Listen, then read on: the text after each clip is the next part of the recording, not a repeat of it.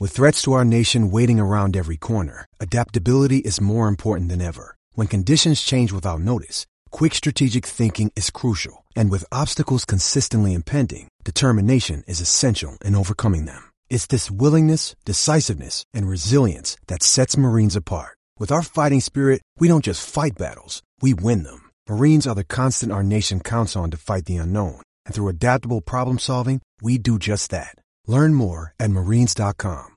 Want to go, pretty boy?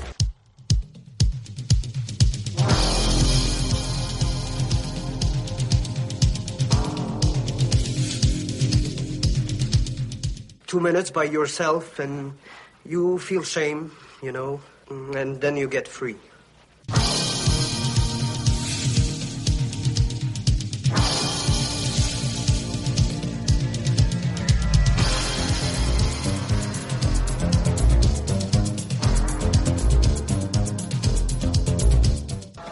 Only thing better than a glass of beer is tea with Miss McGill.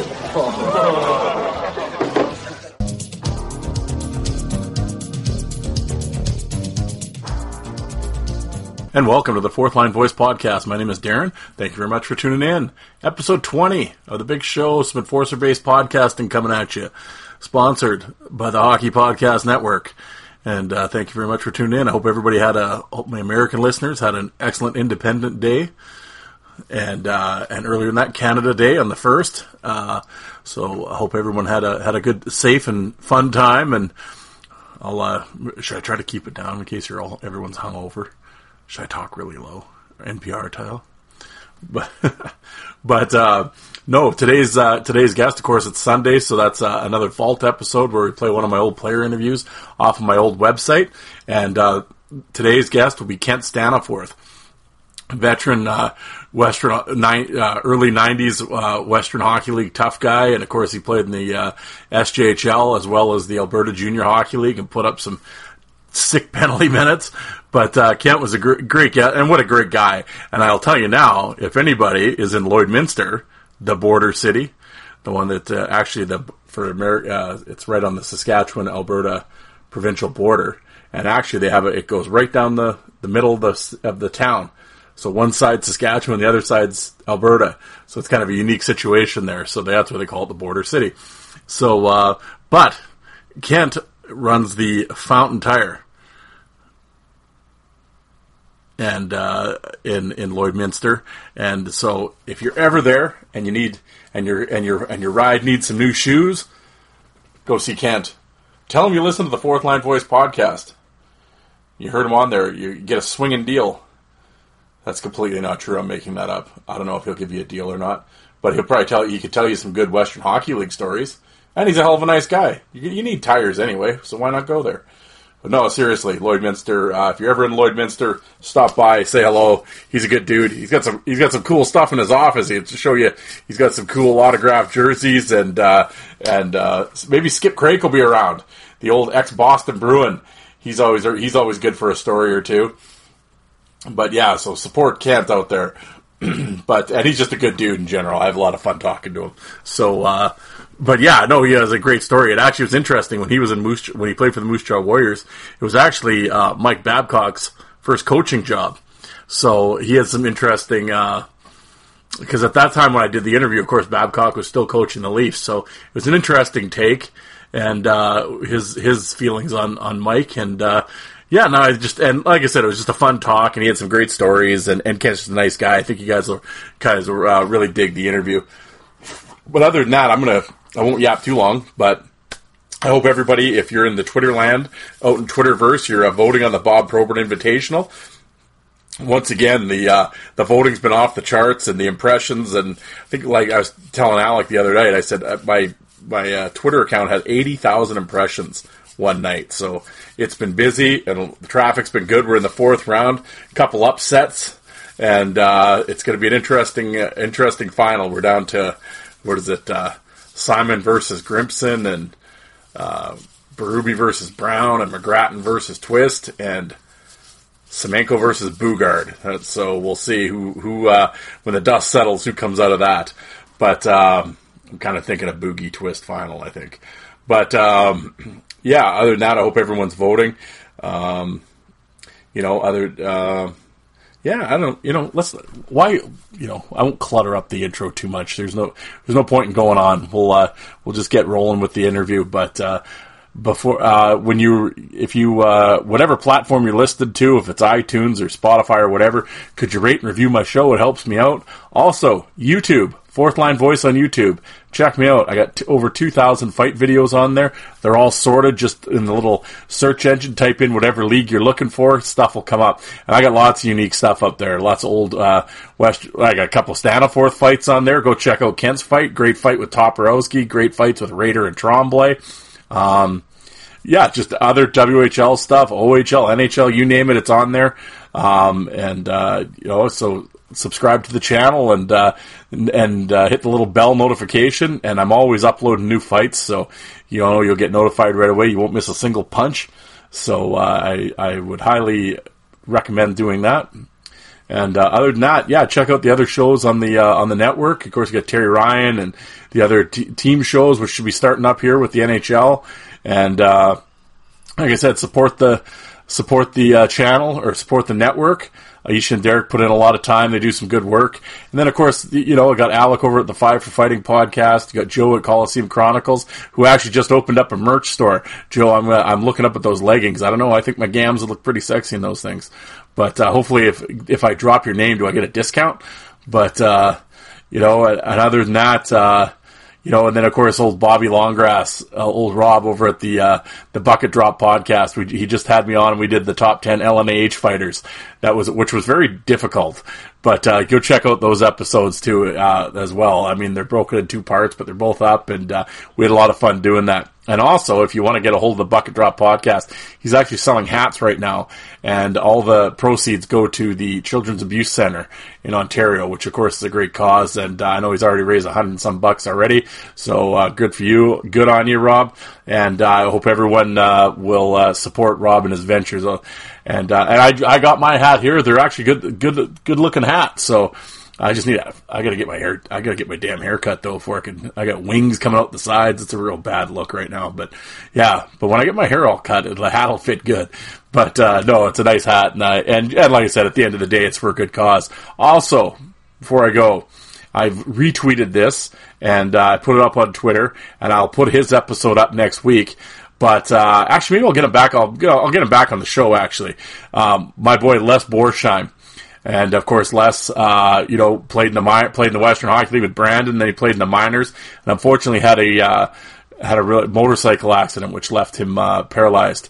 And uh, but wait, but he's always uh, he's in recovery, and uh, he's been battling. And if you go on Les's Instagram or his Twitter page, he's always got videos of him working out and rehabbing and and and always fighting. And I always say Team Borsheim for sure.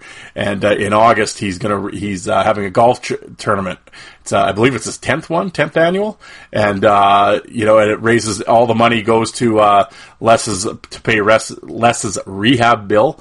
Uh, you know his and so if anybody has any silent silent items for the silent auction, that'd be great. And actually, just yesterday. Tim Hunter, I know, put on Twitter, he got a hold of Les, and it's a really nice print, and it's uh, all the guys that are in the 3,000 career penalty minutes, and it's all autographs. So, you know, Tiger Williams and Marty and Dale Hunter and Berube and. Um, you know, and uh, Rob Ray and Domi, and it, it's just a really and Tim himself, obviously. Um, it's just a really cool piece, and that was a really classy move by Mr. Hunter. And um, yeah, so that was really cool. So yeah, if anybody out there listening, if you have a if you have an item that you could donate to uh, to Les's cause, that'd be that'd be awesome. And like I said, Les is on Twitter, Instagram, he's probably on Facebook. I'll I'll put the links out there and let everybody know. And like I said, I'll get Les here on the show coming up, and uh, we maybe we'll talk about some old tilts and. Uh, and, and, and, some Pilsner talk, but because uh, Les, Les is a great guy, and uh, you know, like I said, great causes. So, uh, but other than that, folks, uh, let's get rolling here. And bef- wow, one last thing, I always say, you know, all these other podcasts, you know, we're we're big corporate now. We got to have ads. So before, hold on though, don't hit fast forward. Um, I, I don't call them ad reads. I call them an ad suggestion. because this one is actually tailor made for my listeners. I think you guys will really dig it. I know there's a lot of Jersey folks out there. You know, uh, you know with the season coming up, I think they're going to do the season. Maybe they won't do the season. I don't know. There'll be a hockey season at some point. But I know you guys like your jerseys and you like the real things. You don't want those knockoffs. But so I got a great deal for you. Coolhockey.com. Been around since the 90s. They're NHLPA endorsed. And, uh, you know, and they sponsor the network. And so you just go to their website any team you're looking for. They got the third jerseys, the new jerseys, the vintage section. Um, I, I, think they're a little low right now, but they're restocking because um, they've been they Father's Day and all that stuff. And I know, and I've I've asked around, I've asked people to buy jerseys.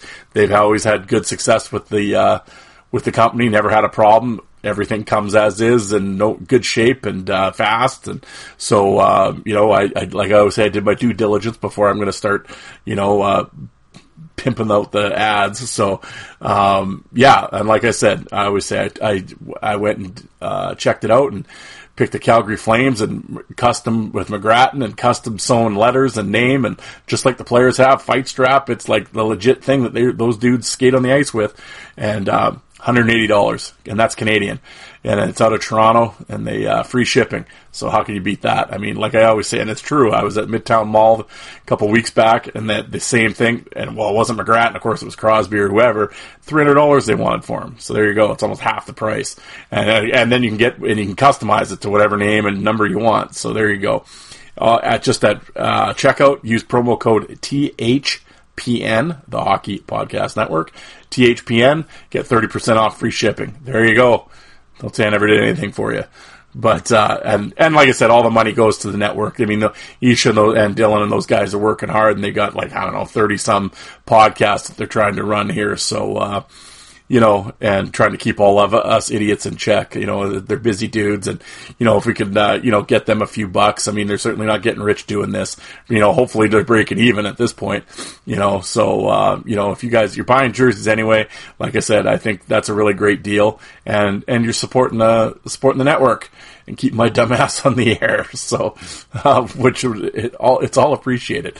So there's my there's my ad read my ad suggestion. So, uh, but other than that, I hope everybody had a wonderful weekend. Stay safe, you guys.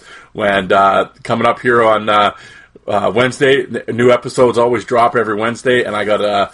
hopefully it's all planned for tomorrow at noon. I'm sitting down with this cat, and if it works out, it should be a real fun interview. And he's really gung ho for it, and tough dude. And uh, I think you guys will really dig it. But I won't until it's in the bag. I'm not going to say anything. But until then, regardless, there'll be a new episode on Wednesday. So until then, here is my talk with Kent Staniforth. All right, guys, thanks. My guest, all the way from Lloydminster. Are you are you on Alberta or Saskatchewan side? I forgot to ask you.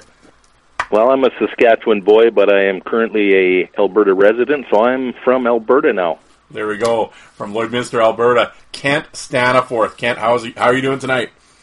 I'm doing great. Thanks for uh, the call.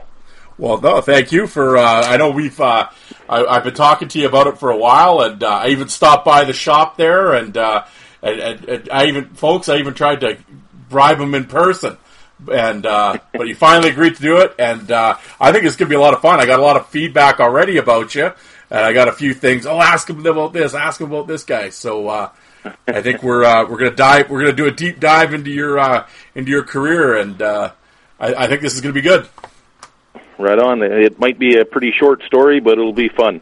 Hey, that's it's all right, you know. But uh, well, we'll so we'll start off. So uh, at 16, you you, uh, you you you played AAA midget in North Battleford for uh, uh, Coach uh, Stan Dunn, correct? That's right. Yeah, the legendary Stan Dunn. And um, well, I, oh, actually, I should start. I should actually start this way. I mean, obviously, you know, everybody, you know, as they're, they're listening, I'm sure they're typing hockey DB Staniforth right now, and they're and you know, and they're looking at the penalty minutes and 300 minutes and all that stuff. Um, going into AAA, um, like, were you always like a physical kid, like, like in terms of uh, the fighting? Were you, like, did you box or anything like that? No, actually, not at all. And up until midget AAA. Uh, I actually thought I was a hockey player, and uh, that fall I was in Saskatoon at Blades Camp and had a pretty decent camp. obviously wasn't going to make it as a 16 year old. Uh, I got a call from the Saskatoon Contact saying, or pardon me, the Blazers uh, wanted me to stay in town, and you know I was a farm kid from Lashburn, Saskatchewan, uh, a little overwhelmed with the whole scenario, but felt good with my my camp. And when they asked me to stay and play AAA in Saskatoon, I was like, uh, no thanks. And I remember the coach literally telling me, "Well, kid, you got to let go of your mom's apron strings at some point. So, good luck to you." so I, I was like, "Oh wow, this is how it's going to be." Yeah, it- So on the drive home from Saskatoon, with my tail between my legs, uh, my dad actually uh, Stan Dunn was a bit of a family friend, and he knew Stan was coaching midget AAA in Battleford. So he asked me, he said, "You want to stop in at Battleford's camp and see if Stan will let you skate?" And so we did. Uh, we stopped by. He talked to Stan, and Stan agreed to allow me to come back the next day and just play in the inter squad game. And uh, yeah, the rest was history. But really, I had never been in a fight on or off the ice at that point in my life, and was just a big, strong, physical defenseman. Liked to hit, but also liked to handle the puck. Had a good shot, and like I said, I thought I was a, a hockey player then, and uh, did pretty well in the exhibition, or pardon me, in the inter squad game, and uh, was going to make the team. So we had an exhibition game against PA about a week later, and I have no idea what happened or why, but I end up dropping the gloves with some big kid from PA and seemingly did pretty well.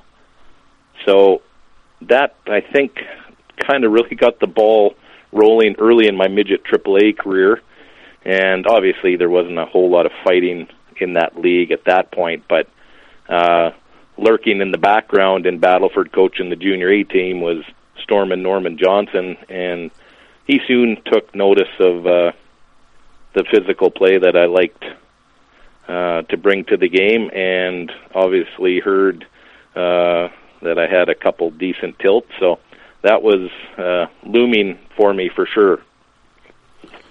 Yeah. Now, did at this point did uh, like did Stan kind of tell you, hey, maybe you should start, you know, concentrating on like on the or at least like boxing or anything like that, or is it more uh, like as far as AAA after that was done, and you're starting to, you know, oh, I'm going to go to a WHL camp or whatever. Did you start? Okay, maybe I should.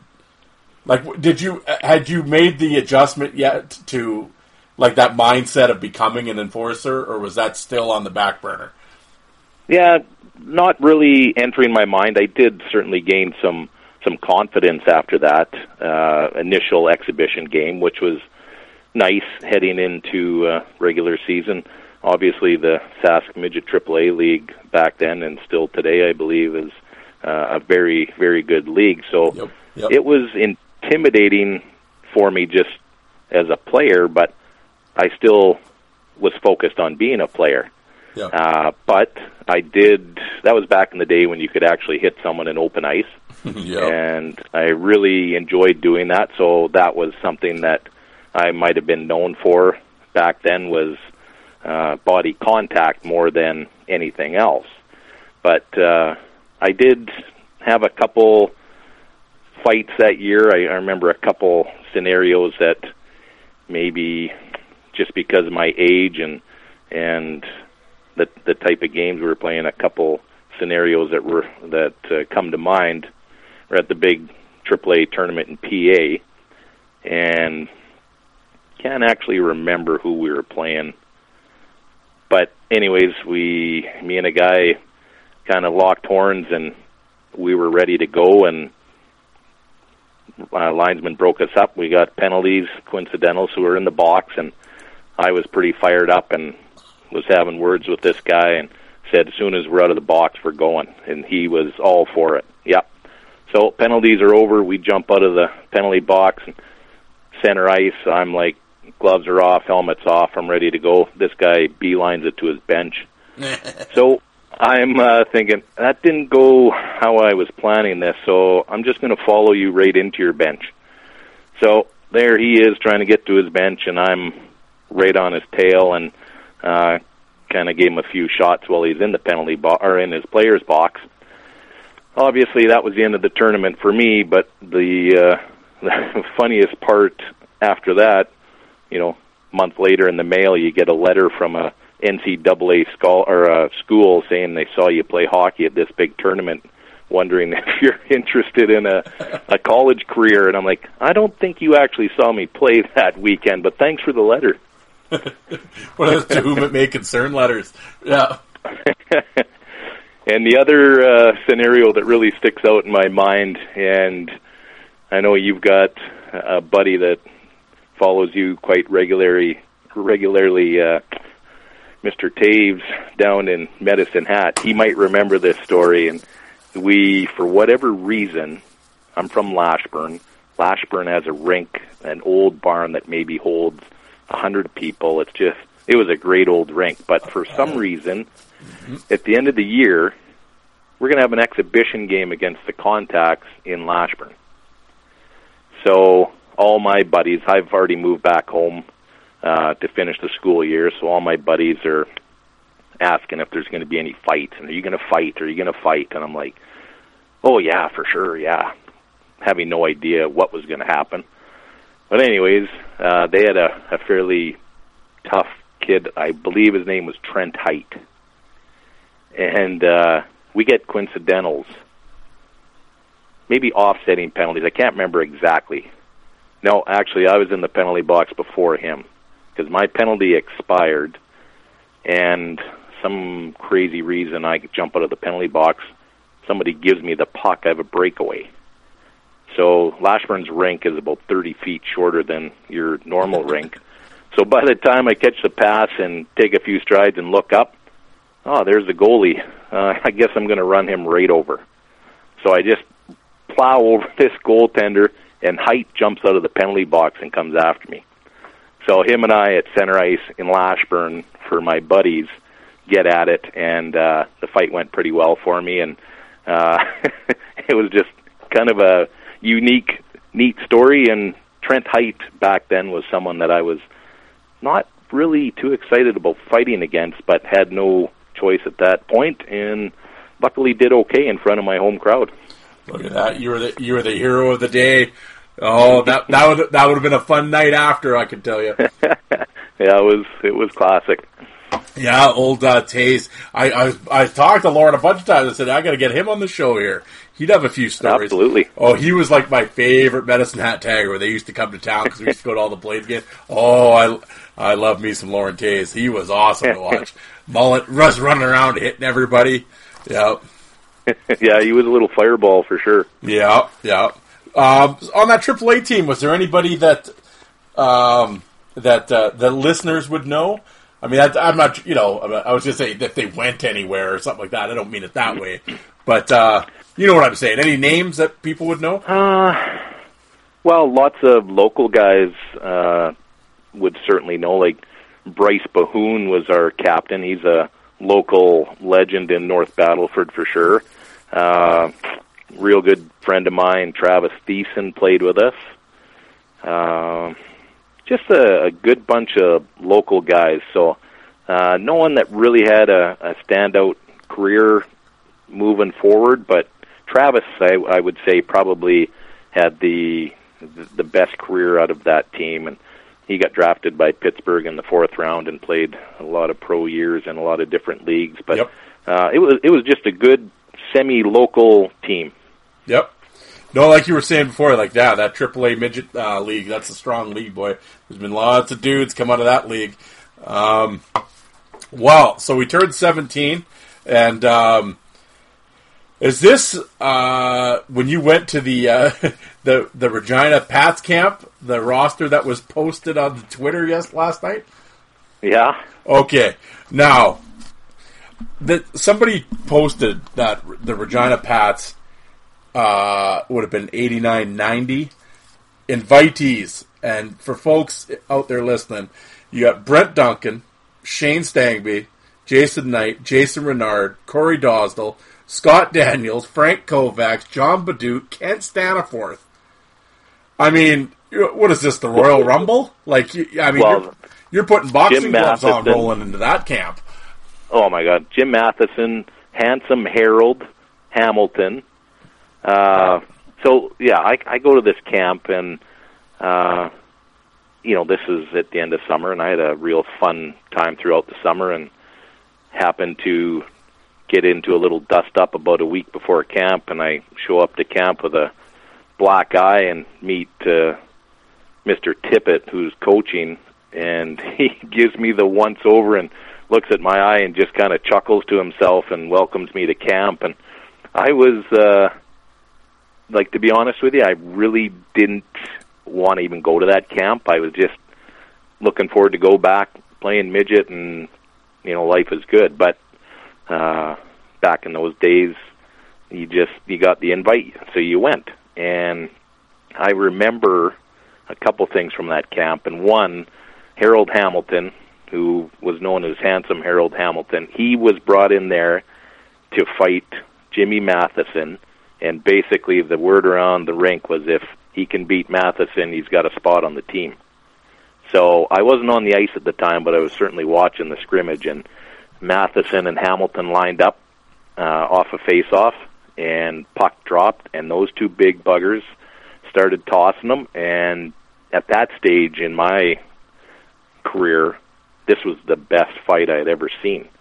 And uh, Harold did pretty well, but Jimmy Matheson was he was just a physical specimen, and he just outlasted Harold.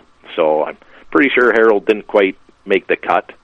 Uh, the other thing I remember about that camp was literally before a game, we're just warming up, and just the most simplest uh, horseshoe drill. Uh, we're standing in the corner. Some kid came and, and took a shot. Goaltender deflected it, and it hit Scott Daniels so here we are. We're not even in a game scenario. We're warming up as a team. Daniels gets hit with a puck. He chases this kid down and gave him about three or four on the ice for hitting him with the puck. and I, I'm like, oh my God, what are we, what are we doing? I, what's going on here? so that was really intimidating because uh, Scott Daniels was a big, tough man with a reputation. So. Yep seeing something like that happen before a game even started was an eye opener for sure. Well, how did you do it? Like, did you get into any tilts in camp, or did you kind of just uh, just kind of take it all in and be like, "Yeah, I don't think so this year"?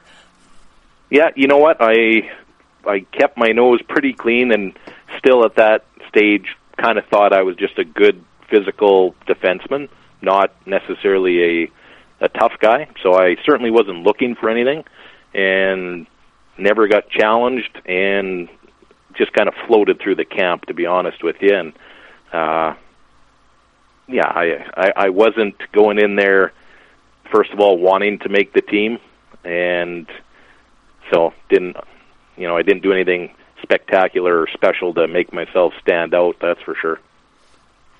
So, like at this point, you haven't really. Um, I get well, it, and it's interesting because, like as, as you're just saying, you kind of wanted to go back to triple or your heart really wasn't into playing with the Pats or you know, but at the same time, obviously you go to the North Battleford North Stars camp, you have the SJHL and Junior A, and um, like how did that go? Did you uh, same thing? Did you just kind of play physical and uh, and it just sort of uh, you know the the enforcing just happened or uh, like how, what happened there? Well, yeah, like you know how small town Saskatchewan works if they have a AAA team and a junior team in town, uh, all the midgets would get invited to camp. So it was just a natural progression that I was going to go to camp. And in my own head, before camp even started, literally I'm just going thinking this is kind of a conditioning camp because midget camp doesn't start for two weeks. So I'll go skate and not really try out with no intention of making the team, mostly because – Norm Johnson coached the team, and Norm was absolutely crazy and scary, and the stories he heard were over the top. And I'm like, I don't want to play for that guy. So I went to camp just to go for a skate. And cuts are being made and cuts are being made and finally one day while we're skating uh, or before we're skating I'm just warming up and Norm skates over and basically calls me out right there and says, "You think you're just going to go back to midget and wear C on your sweater and be some hot dog playing midget? I don't think so. You're staying with me this year."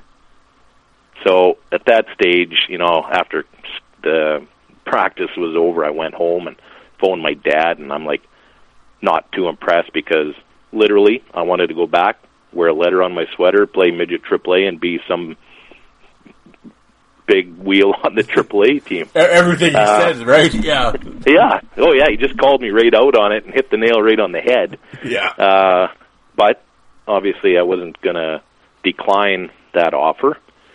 Uh, so last cuts are made.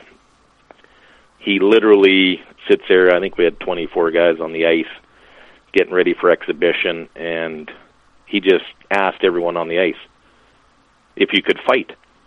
He'd go to each guy, "Can you fight? Can you fight?" Well, he comes to me, and literally, I've been in three fights in my career, and I'm like, kind of shrug my shoulders, and he's like, "F off, Staniforth. I know you can throw him." Oh, okay. So I guess I'm staying with Normie this year. and uh, we get to exhibition, and you know, obviously playing AAA there, you go watch all the junior games. You know all the teams, you know all the players, you know all the tough guys. So I have a pretty good handle on that whole league before I even played. But I remember our first exhibition game was against Nipawin Hawks. And like every team back then was tough, but Nipawin, you know, Derek Crawford, Trevor Senn, uh, Brad, uh, oh shoot, I can't remember his name. Like they they were tough, and Trevor Huber was one of their tough guys. So, anyways, I'm getting ready for the game, and we had a uh, equally as tough a team, and Trevor Converse was probably one of the toughest in the league. And before the game starts, he looks at me and he's like, "So, are you going to fight Huber tonight?" And I'm like, thinking in my head, "Who's Huber?" And I'm just like, "Oh well, maybe I don't know." Well, sure as shit. Second period, I stand this guy up the blue line, and he didn't like it at all. Dropped his gloves right away, and next thing you know, I'm fighting Trevor Huber, and uh, uh, did really well. He was a 20 year old. I was a 17 year old, and beat him on our home turf on exhibition. Next day in the Battleford paper, there's a picture of me laying a pretty good smack down on Huber, and that's kind of when my career path probably changed. yeah. Well, I was gonna say you you definitely embraced the role because uh, looking at the stats, you uh, ended the year with 303 penalty minutes. And uh, for people listening out there that aren't aware, for my American listeners and the such, the uh, the Saskatchewan Junior Hockey League. Um, back then, Junior A hockey, it was called Jungle A for a reason, and uh, yeah, like you were saying, every team was just loaded up, and um, yeah, well, let's just uh, and we'll talk about a few few of the cats in that league at the time. Uh, well, you mentioned it, Larry, legendary minor league at Fort Trevor Senn, and uh, did you ever have a uh, go with Senn? No, you know what? Center back then was uh, I would consider him kind of a middleweight. Yep. So he was beating the snot out of a lot of other guys. That just wasn't me, which was good. I I was getting uh, hammered on by Derek Crawford and Dave Podlubny and like the big rigs. So well, well, uh, well. I should actually. We'll we'll start with your team first, actually. And you mentioned his name, um, Trevor Converse. I mean, uh, there's another guy who had you know a lengthy minor league career as a tough guy. And uh, now, did he uh, like help you out at all, or uh, when you when you first started out? Well, you know what? Uh, I would say literally weekly after practice was done, it was you were staying out there and you were dropping your gloves and jawing around and wrestling around and just getting you know some balance and Yep. some feel for for things. Uh, me and Connie never really he didn't really give me uh, a whole lot of help that way. There was this wily old veteran back there by the name of Greg Shurry, who was kind of like Doctor um, McCracken. He didn't get into a lot of fights, but he did a lot of damage with his stick. so one day after practice, he wanted to pair up with me, and I'm like, "No, no way, you're going to hit me." And he's like, "No, I won't hit you. I won't hit." Well, needless to say, I leave practice with a a shiner, but you know, is a 20 year old wily veteran, and I'm a 17 year old rookie. Uh, after he hit me, it was just like, "Hey, Shuri, thanks for the lessons, buddy. Thanks, that was great." but anyways, uh, Connie, uh, big southpaw. Uh, God, must have been six three, six four, maybe. Uh, but just tough as nails. And Norm Johnson coaching that year, he had Connie play fourth line. And Connie was well known in the league as being one of the toughest. And I remember Dennis Polonich was coaching Yorkton and brought in Rob Krieger, whose nickname was Freddie Krieger. so here's this great big beast that we saw, first of all, in the SJHL magazine. He was front page talking about him coming in and cleaning house in the SJ. But I remember the first game he came to town. I uh, we're getting ready for the game, but I had to run out to the concession to get a chocolate bar or something for one of the vets, and I passed Freddie Krieger in the lobby, and I'm like, oh my god, that is a big, scary looking man. So, anyways, that night nothing happens, but our next game in Yorkton, like nobody was supposed to even come close to Freddie Krieger. Connie and Krieger got penalties, and as soon as their penalties expired, they left their gear in the penalty box, and they were at center ice. And Connie beat the shit out of this big Freddie Krieger. And the next day, Freddie Krieger was no longer part of the Yorkton Terriers. Yeah. so that. I remember that night specifically, and there was actually highlights on TV. And when we got back to our hotel that night, we could actually watch the fight. It was pretty fantastic. Yeah, well, and that and that's the thing back then, right? It was just it was a it was the jungle, and it was uh, like you said, it was it was cutthroat. Yeah, and if you if you lost, Oh. it was you were down the highway, man. It was uh, Yeah, in some you know, and uh, well, and another guy I noticed that you played with, uh, just going through the roster, was Rob Stewart, and uh, for the UK fans out there, I believe he played like Jesus, I, almost twenty years over in Europe. Geez, I didn't know that. Yeah, yeah.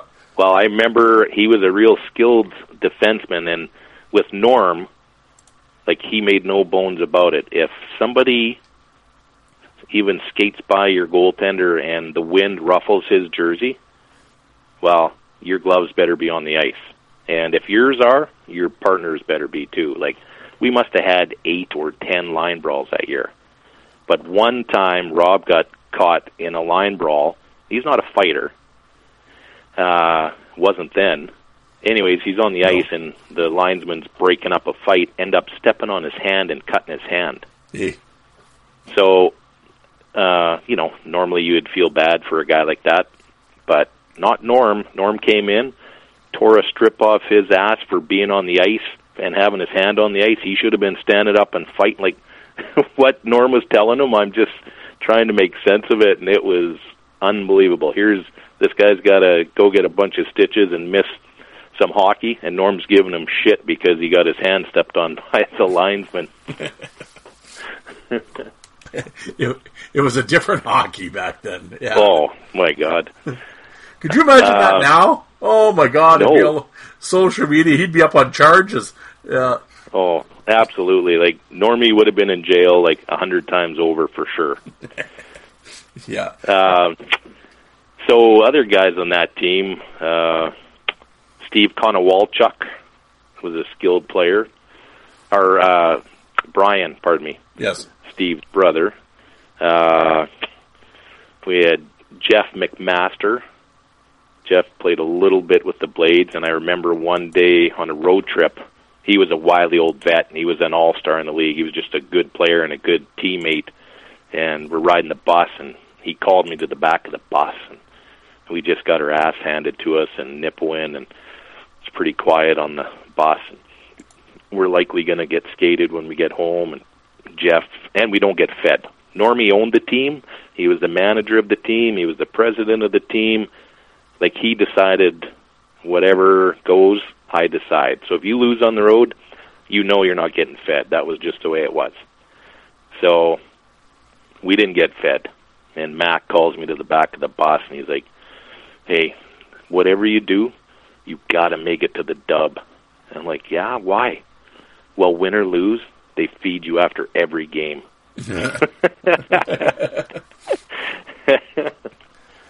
Yeah. Oh, yeah. Absolutely.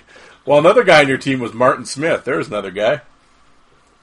Oh yeah, uh, Doc. He's a good friend of mine still. He was uh, one of the most skilled players, obviously, of that era for sure.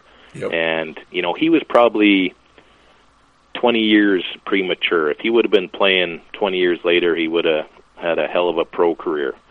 Uh, but you know, it was just it was just a battle out there, and Smitty was not a big guy. He was just super skilled, and there was lots of uh, liberties taken on on guys. Even though there was retribution, it still didn't deter some guys from wanting to get at Martin.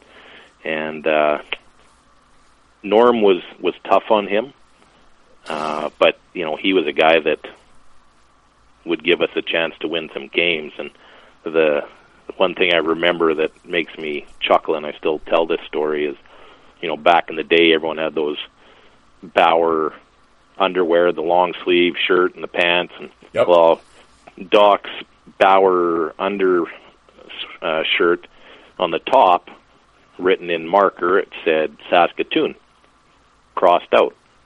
Uh, below it said Brandon, crossed out. Below that, Regina, crossed out.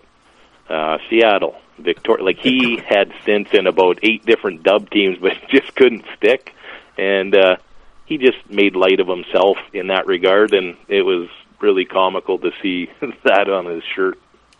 Yeah, well, I was just looking up his hockey DB. Yeah, I mean, then after he played in a bunch of teams, and played in the East Coast League, and went over to Europe for a bit, and uh, yeah, well, like you said, the one year in the SJ, his final year there, 136 points, and yeah, he put up some points without a doubt. Yeah, I think he he might still have. I don't know if career points leader in the SJHL, but I, I think he he's definitely got some uh, scoring records still standing for the for the league, not just the team. Yeah, well, and like you said, as we I was just kind of going through the through the teams, and I, I'm looking. The Melfort Mustangs had 4,000 penalty minutes that year. like uh, you know Scott Rogers and Dosdell and Jason Hope and uh, was it Mark uh, Georgie? Uh, Oh, uh, Fanuff, uh, Korfmat. Oh yeah, there was. Uh, I, I remember Fanuff one time in the old Melfort barn. Uh, I don't know if you know how he was built, but he wasn't built anywhere near like Trevor Converse was. But he called Connie on the one day and like put on a show beforehand. He threw his two gloves in the air and spun his helmet, and Connie kind of got himself ready. They locked horns, and Connie basically one punched him.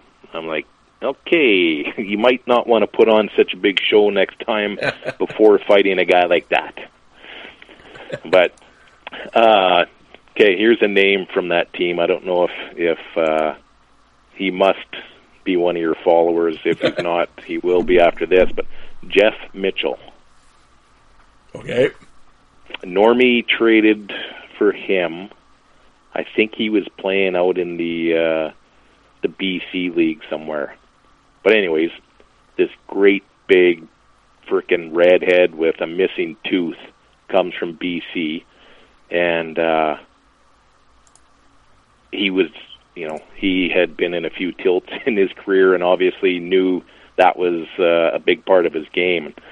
Uh, I remember rooming with him one time We were staying in Estevan, so unload there, drive down to Minot, playing Minot. We lose, so of course we don't get fed. Well, Jeff's a 20 year old from the BC League. We get back to our hotel room at the Saragella Inn, and uh, Norm would make you leave your key in the door all the time, just in case he wanted to come check curfew. He wouldn't have to knock.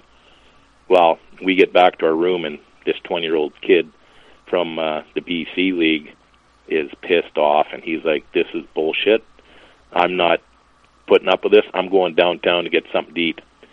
And I'm like hiding under my covers. He's like, "Are you coming with me or what?" I'm like, "Okay." so I pop up and we walk downtown Estevan just to see if we can grab anything to eat at two in the morning. Uh, so that made me uh, have some respect for this big tough redhead from BC. Thank God we never got caught. But uh, about a week or two later, we're at home, and I want to say we're playing. Uh, gosh, I want to say Flin Flon. But anyways, uh, Mac is out on the ice, gets into a fight, and Battleford's rink, the benches, literally the two backup goalies are standing side by side. So, fight on the ice, which turns into a five on five on the ice, which turns into the two backup goalies swinging at each other on the bench. Both benches clear, and then both benches or both teams clear into the hallway so if you're a fan in the rink that night, you would have saw both teams on the ice in this ruckus, and then you would see nobody on the ice because both teams are completely under the stairs, getting at it in the hallway. Like it was the the biggest gong show I had seen in a long time, and Big Mac was the one that initiated that and loved every minute of it, and so did we. When the dust settled, all four goalies were kicked out and we had to put Jeff Freeze in net to finish the game. He was one of our top scoring right wingers. He finished the game in net. Thank God we had a pretty good lead because he was pretty leaky, and we ended up winning the game. oh, tremendous. Uh, classic SJHL. People are probably just listening to this, just like younger fans, just like no idea. Just this is like a different world that they're listening to right now. Um, well, speaking of a different world, do you have any tales from Flin Flon? Um, I do remember leaving Flin Flon one night. Me and Jeff Perlinger. Perlinger was a five foot seven, 175 pound offensive player. Me and Pearls were the only ones that got into a fight that night, and we lost. So here we are, leaving Flin Flon with no food, and we're about an hour out of town. The bus stops, and we're like, "What the hell's going on?" Normie stands up at the front of the bus, tells Dwayne Bone, who's one of our 20-year-old offensive players, tells Bone to get off the bus. He's the biggest chicken shit in the league, and you let your team down, and this is bullshit. Get off the bus. You're walking home. Well, this is an hour out of Flin Flon. I'm like, oh my god, like this guy is crazy. So Bone, of course, is sitting there like as if I'm leaving my seat. Like, there's no way I'm leaving. So once Norm got off that task, he basically called out the whole team and applauded me and Pearls for being the only two with any balls that night to stand up for anything. And you know, if you didn't fight, you didn't obviously care about the game. That was his standpoint back then. And, uh, that was a an interesting hour sitting parked on the side of the road. But as far as like actually in Flin Flon, uh, we had lots of lots of fights, but not any real crazy stories that uh, that would surprise you. It, it was a real intimidating, scary barn to play in because they had the big picture of the queen at the one end, yep, yep. and chicken chicken wire around the corners. Yep. So well, uh, they throw, and they throw the moose leg on the ice for the first goal. Right. so it, it, you know, the first time a guy goes up there, it's you're just sitting there with your mouth hanging open, like, holy Christ, am I actually up here playing? Yeah. Well, but uh, it's funny for people listening. I mean, especially for maybe younger folks. Folks, when you watch the movie Young Blood, you might be laughing and everything else, but it's like, no, that's kind of really how it was. It was uh, like the Thunder Bay Bombers were probably pretty well based on the Flin Flon Bombers. Like, and there was plenty Carl Rackies running around. I can tell you that. Yeah. well, and thank God, you know, even though I was a young kid, 17 year old, first year and junior, uh, I felt really safe and confident and comfortable not only with uh, my teammates, but myself. Like here I am a 17 year old kid, and if I'm looking back on that roster, you know, I'm the eighth toughest guy on the team. So going into a place like that for some teams would have been a pretty scary adventure. Going into a place like that with our team, we're like, uh, we're not sure you guys own this barn. We might try and own it ourselves.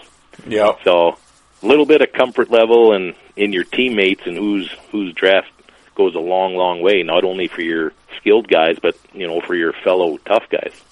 Well, like you said, when you get when you get off the bus and you know you got backup and you're with a tough team, yeah, the uh, you walk a little taller for sure when you're getting off the bus. Um, yeah. Well, just a couple before we move on from the SJ, a couple names for people listening that'll recognizable names anyway. Out in Estevan, you had Neil Little in net, and he went on, of course, to Philadelphia Phantoms fame, and I know in the NHL, and there's a bunch of goalie fights in Neil Little out there. Um, but also a fellow future Western Hockey League enforcer, and I know he follows the account, and hopefully he's listening to this. Uh, Dave McMillan.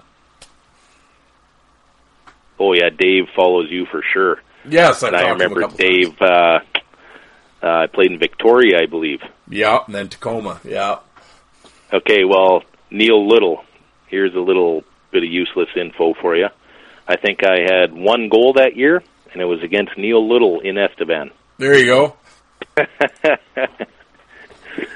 But uh, one other thing that stands out from that year, we end up getting paired against uh, Yorkton first round of playoffs, and Dennis Polonich, who you obviously know who that is, he's coaching this team, Yep. and he would coach with a floor length fur coat all the time, and he had he had some connection out east because he had some French guys playing on his team that were highly skilled, and so we're playing a highly skilled team against a you know meat and potatoes with a little bit of skill and decent goaltending. First round of playoffs, we step on the ice for the first period of the first game. Polonich has the whole team in full cages. And we're all skating around like, you got to be kidding me. Like, what is he doing? And speaking of cages, I spent the first three months that year as a rookie, literally, you know, just trying to survive and trying to make a name for myself, fighting whoever and anybody, while Norm ends up putting me on a AAA midget card. So come cut down time in, frick, I don't know, January or whatever the hell it was back then. Yep. Uh, I have to start wearing a full cage. Oh. So I spent the first half of the season trying to be a junior player and trying to talk the talk and walk the walk, and then all of a sudden, end of the year, oh, guess what? We're going to put a cage on. So I, I took a little bit of abuse uh, from some guys, but all I would say is you already know this comes off, so you decide. So it was a deterrent a little bit, but really didn't prevent anything. It was just more of a pain in the ass for me to get it off. Well, how how well that how did well like you say you had 300 penalty minutes, you had to do some fighting. Um, how did the fighting go that year? Did you uh, obviously did you you gain confidence as the year? Well, how many fights do you think you had? And then were you gaining confidence throughout the year? Yeah, I, I would say so. And uh, like I say, just with the the guys on the team that I had looked up to the year before and had respect for, now my teammates. You know, there was some guys like Connie that I thought was heavyweight champ of the world. Like nobody's gonna touch this guy. And I would guesstimate I probably had, you know, 12 or 15 fights mm-hmm. and probably was in three or four line brawls. And yeah, I it was just you, you didn't really think about it. It was if it happened, it happened. If you needed to go make it happen, you just did. You weren't worried, you weren't scared, you weren't whatever. It was just part of the game and go out and do it.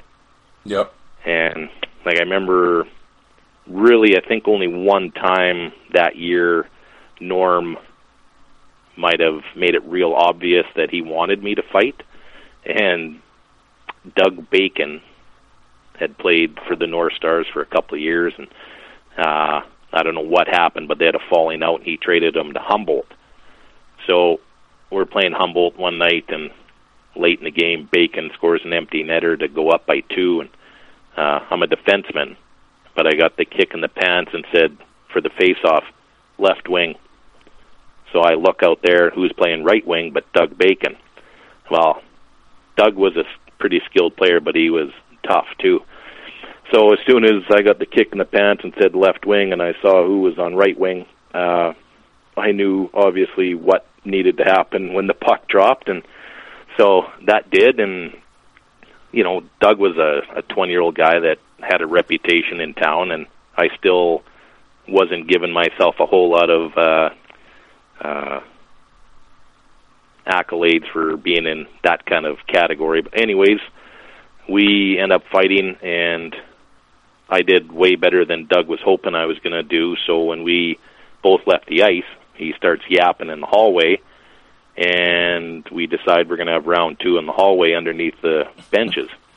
so I'm swinging at Doug in the basement there again and all of a sudden Norm's wife who was kind of his assistant manager of operations she's running down the hallway trying to break up this fight and then Norm comes down the hallway and that Battleford rink wasn't set up all that great for uh after fight festivities but uh I survived the hallway round 2 as well.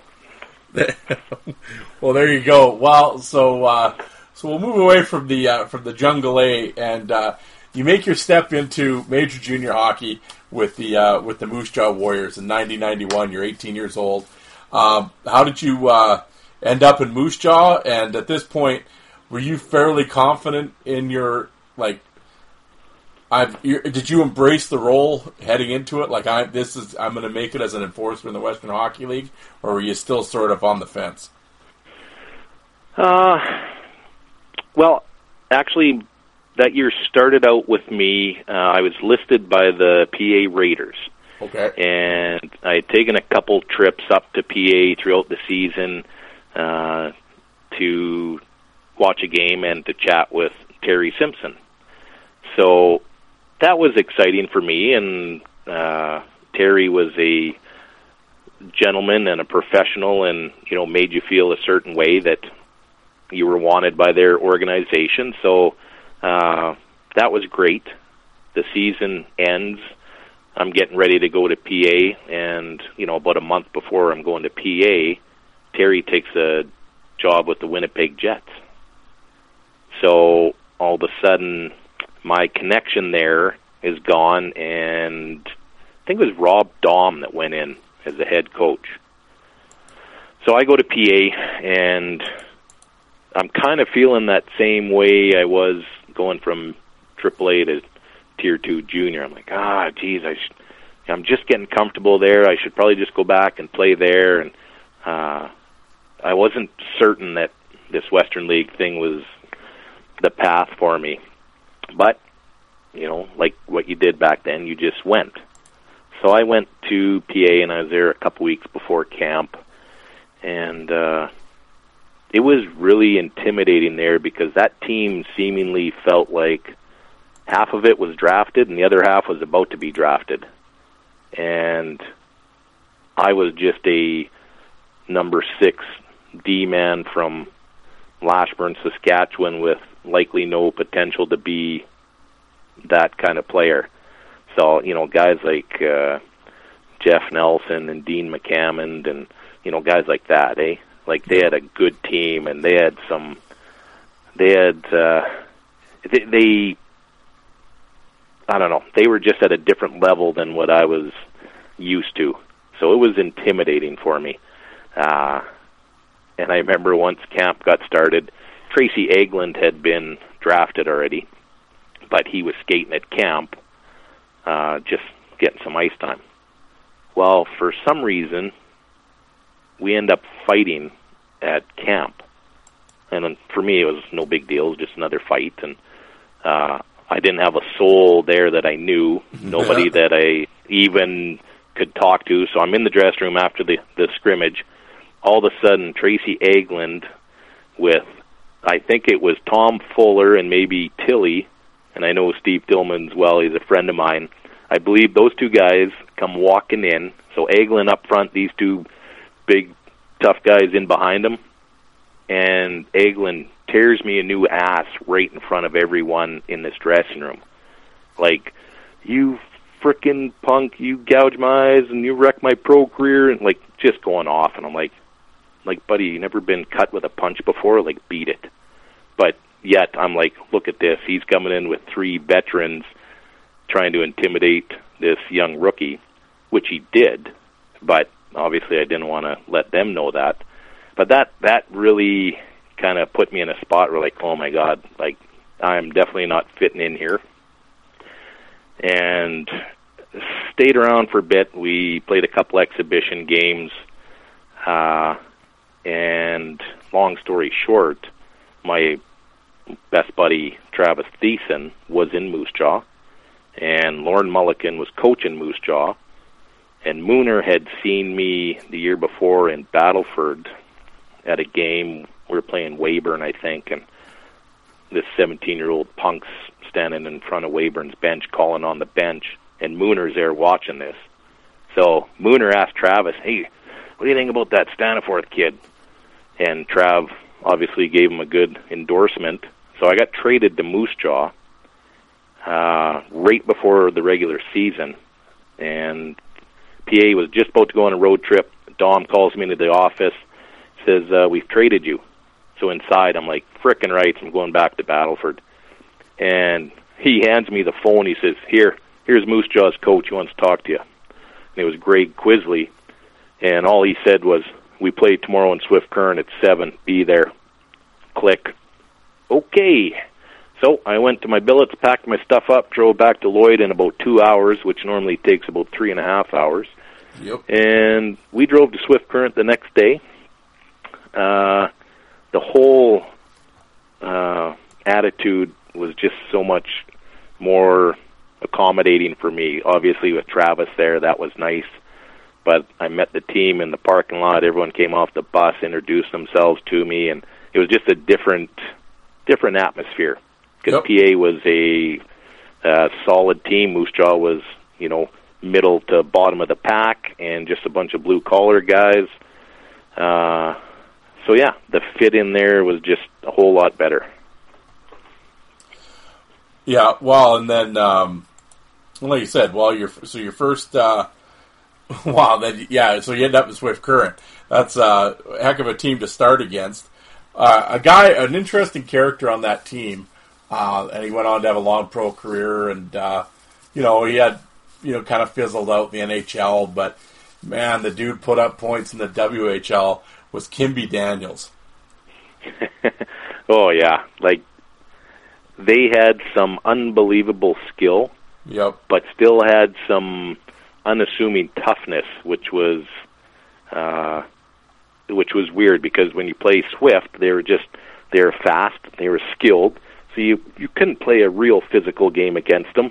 But that first year, uh, right off the bat, you know they had Mark McFarlane Yep. and I remember the year before, or a couple years before, going to the AAA tournament there and hearing the story of Mark McFarlane and how he made his trek to the dub, and you know he was a fairly tough kid and and looked tough, and he just you know he was just fit that role really well. And I think that first game, I ended up fighting Ed Patterson.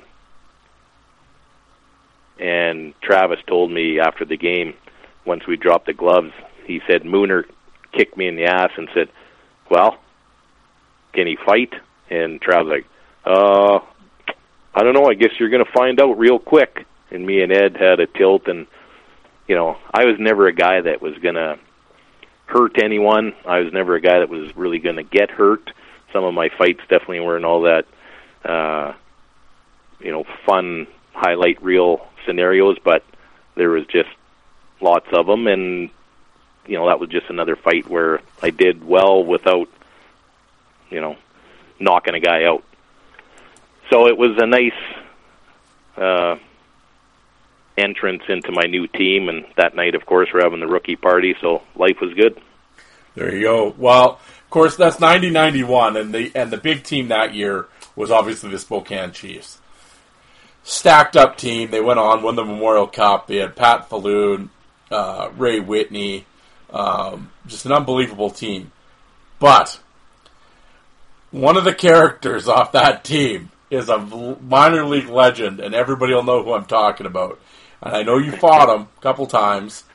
Was Kerry Toporowski, and he had 505 minutes of penalties that year, and he was out in. Uh, so you only saw him one that one time, right? That year. Yeah, yeah. We would see him either once there or once at home. So we'd see him once a year. Yeah. Okay. So you're rolling out to Spokane. Did they cut? Did you go out there? or Did they come there that year?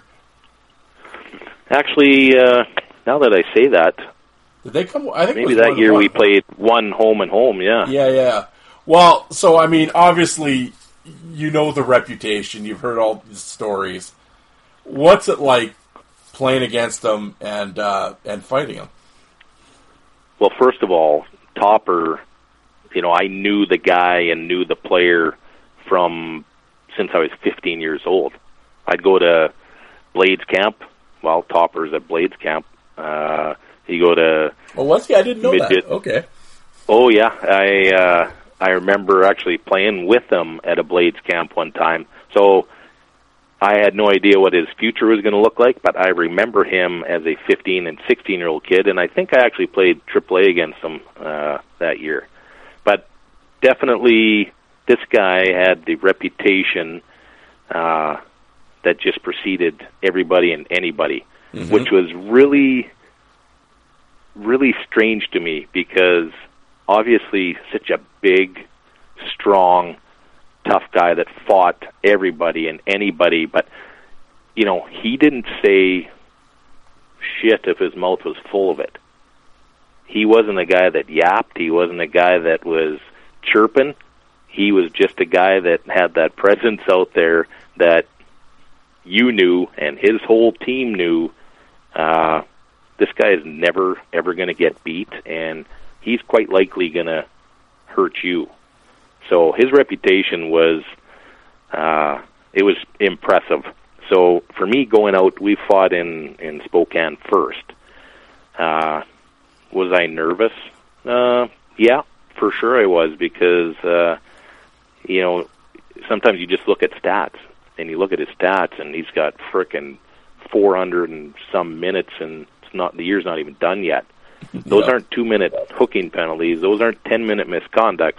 That's a lot of a lot of two roughing and five fighting penalties. So uh yeah, he absolutely owned I would say the Western League, but luckily for us, even though we had some some tough bastards in the East, you know, we were lucky enough that we didn't have to play him, you know, eight times a year. So it was kind of a little mysterious or or a little bit of mystique there when you had to play him because he wasn't someone you saw all the time. So it was pretty interesting and I'm happy to say I survived uh, both fights with him.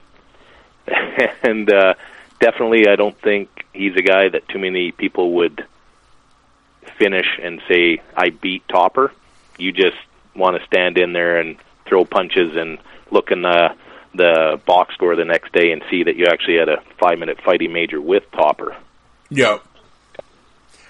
Well, and like you said, out there, like out in the West, I mean, you, you know, you look at some of the teams. I mean, you got the Kamloops Blazers. I mean, you got, you know, you got like you know Joey Middlestad's out there, and uh, you know, and then uh, you know Seattle.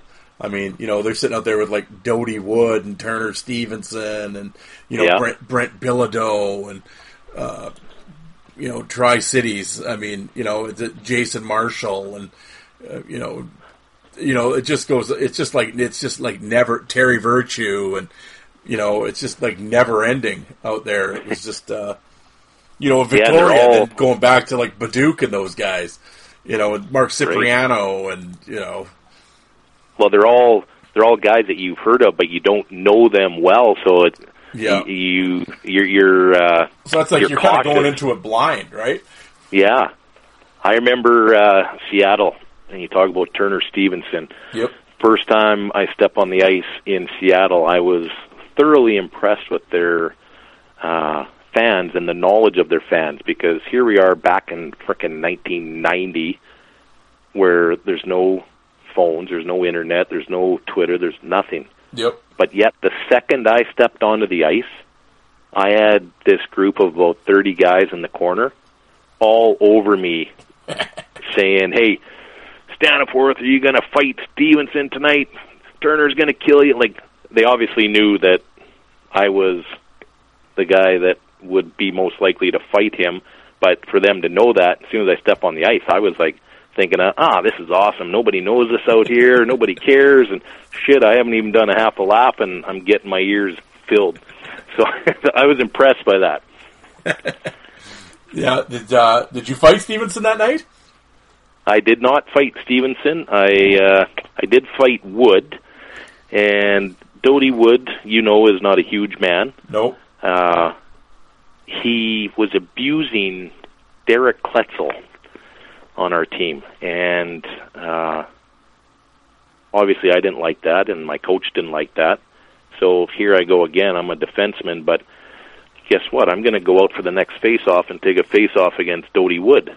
Yep. So that might have been my one and only face-off attempt in the Western Hockey League, and not sure the puck actually even hit the ice. But so we end up uh, fighting. I let him know I wasn't too impressed with him abusing our top scorer, and he could really give a shit because he was going to do whatever he wanted to. And uh, so we had a pretty good fight. He tied up pretty pretty quick, and you know he likes getting in tight with some bigger guys. And When he's got that Somebody got underarm duck thing, and uh, Yeah, exactly. So nobody gets hurt. They break up the fight, but in this rink, they put us out the hallway, and literally we have to walk about 200 yards side by side, walk into our frickin' dressing room. So that was a little awkward, but uh, that was about the only excitement.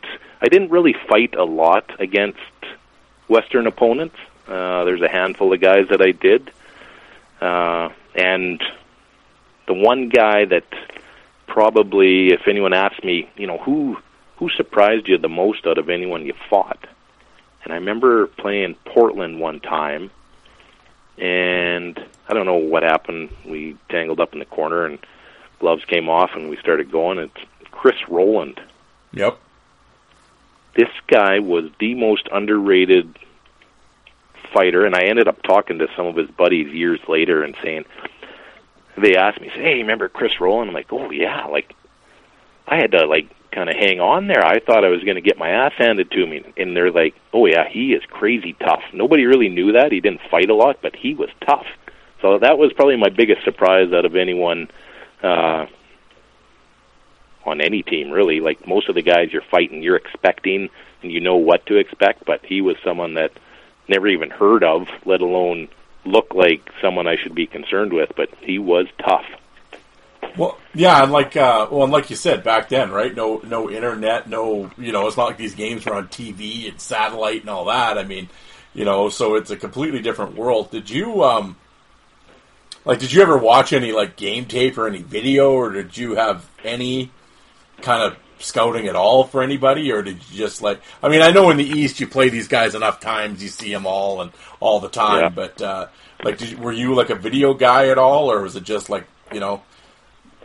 It was, uh, I would say, it was mostly word of mouth or uh, articles in, you know, the WHL magazine.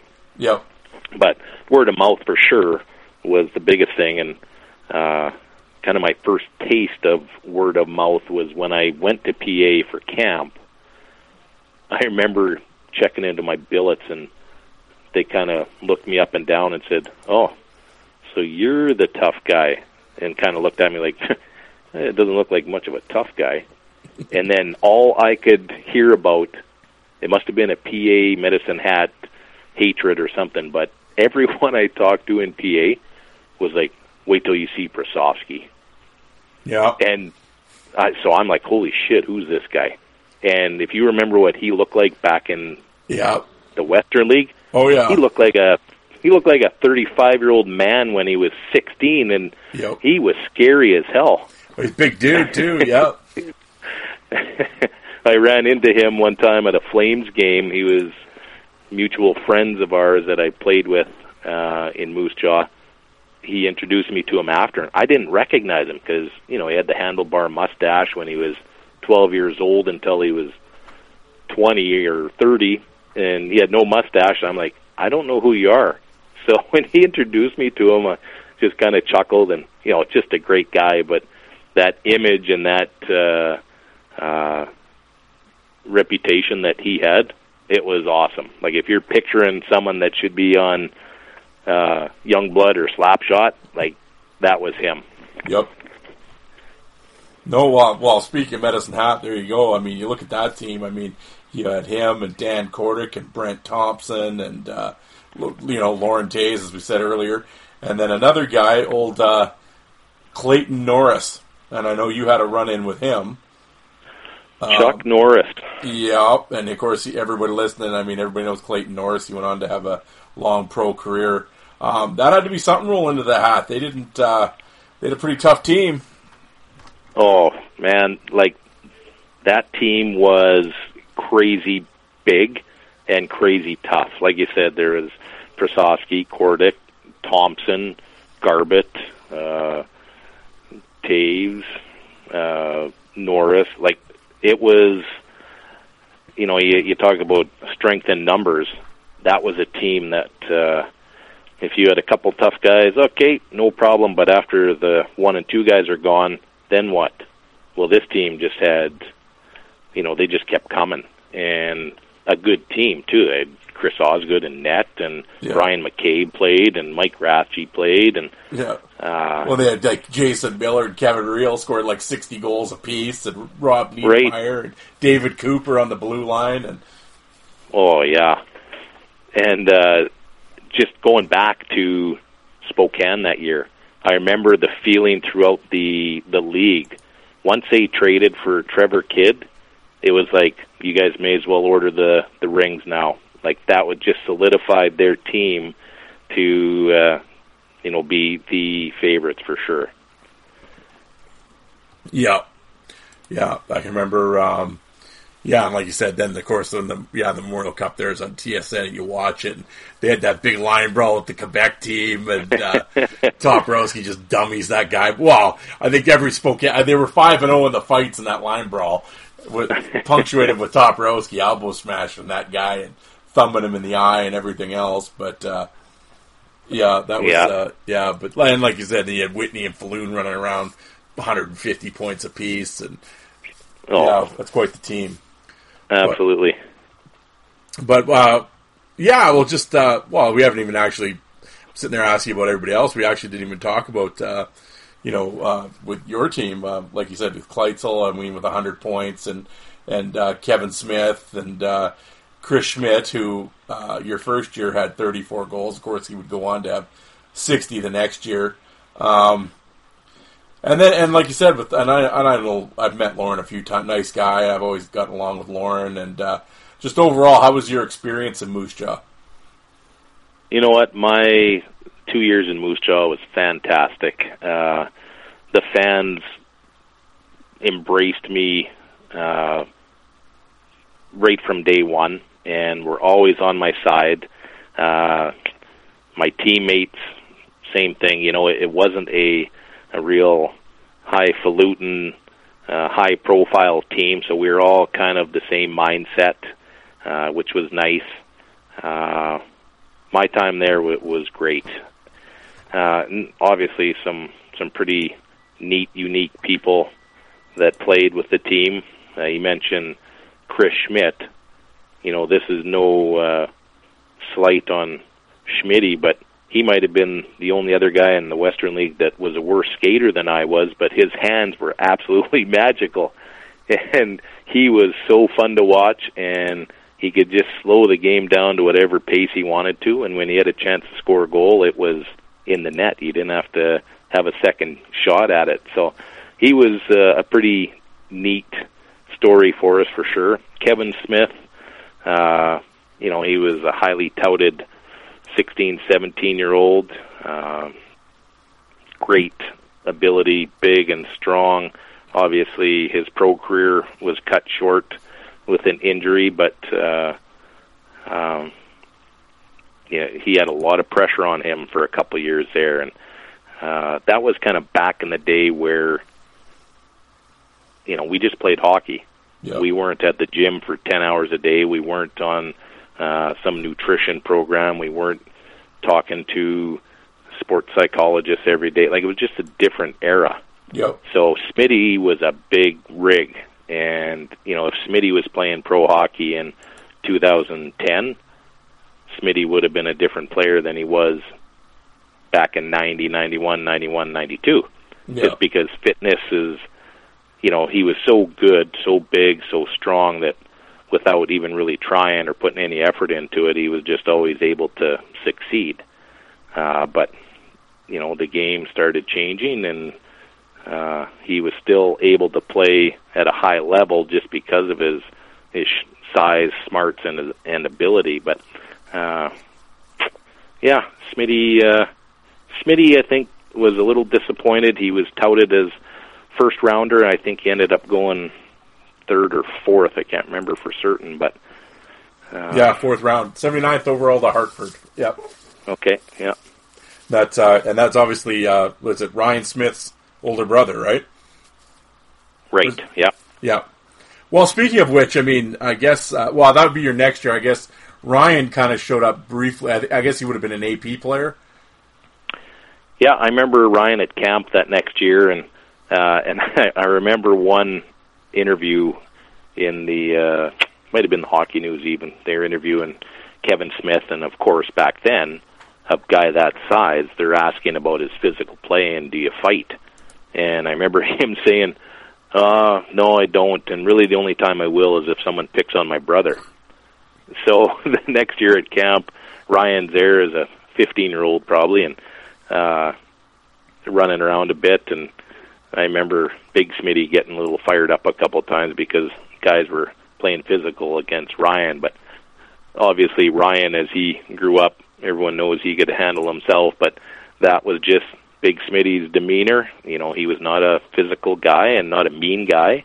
And just because he happened to be six three, two forty, doesn't mean he was going to be a fighter. It was just the way he was. So Yep. uh, yeah, we didn't really get to to see Ryan's uh, progression through the ranks. You know, he would come hang out in the dressing room when we were in Medicine Hat or Lethbridge, and you're just like, "Who's this skinny kid hanging out?" Oh, it's Big Smitty's brother.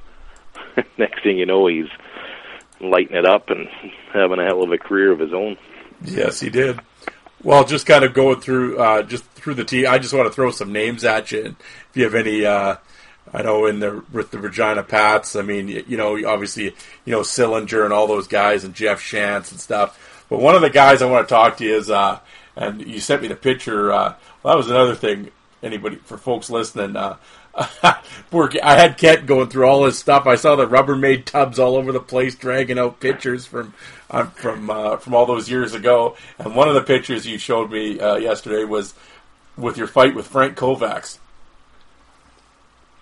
Yeah, I, I really don't know. Well, I kind of do know how our little rivalry started. Obviously, Moose Jaw Regina rivalry was always there, and like even taking this back before I even played, I had cousins that lived in Regina, and I was there for camp, and they knew Frank.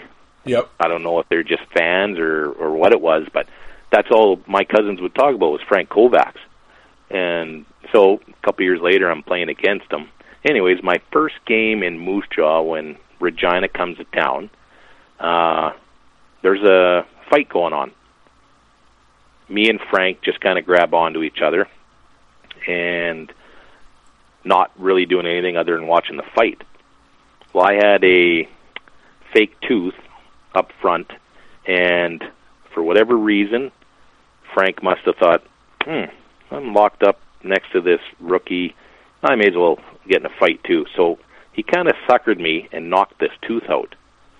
So we had a little scrum there, and from that time on, not necessarily me personally, but Moose Jaw had a vendetta against Frank Kovacs. so of, of course I'm getting lots of uh, uh, needling and lots of uh, people suggesting that this is who I should be focusing my attention on. Well, Frank's a hundred point guy. Kent Staniforth is a ten point guy.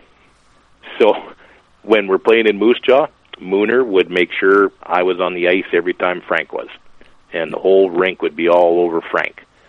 Well, as if Frank wants to fight me when he's out there playing first line minutes, power play. Like it just doesn't make sense for him. So, uh, of course, Mooner would love to see nothing more than me and Frank fight again, and uh, so I was all over Frank for the the whole year. And finally, at the end of the year, our last game in Regina, he decides, "Yep, okay, kid, I've heard enough of you yapping at me all year long. Let's go." And so we fight again, and that's from where that picture is from. Yep. And so, of course, media after the game wants to talk to me and wants to talk to Frank, and uh, I give it the old, well, it took him 82 games to get the courage, but he finally did. And they ask him about the fight, and he's like, "Why the hell would I even want to fight this guy? He doesn't even play on the doesn't even get any ice time. Why would I waste my time with like you know the angle he's taken?" Yep. So it was uh, comical later on in the in the career to hear his thoughts because as if Frank Kovacs wants to waste his time on some tough guy that that really has no bearing on the uh, on the game. So I could see his his point. Although I literally had to spend the whole year feeling pressure to okay, you need to go fight Franks. Okay, I'm going to go try and fight him. He's not going to fight me, but so it was a bit of a uh, a mouse chase there all year round. But at the end of the year, Frankie said, "Screw it, let's fight," and we did. And yeah, so that's where our our history went. And I've talked to Frank a couple times at some Warrior Pats uh, Clash of the the Highway Yep. Yep. battles there too. So uh, it's pretty comical once it's all said and done. But in the heat of the battle, it's like I don't really care who you are or what ice time you're getting.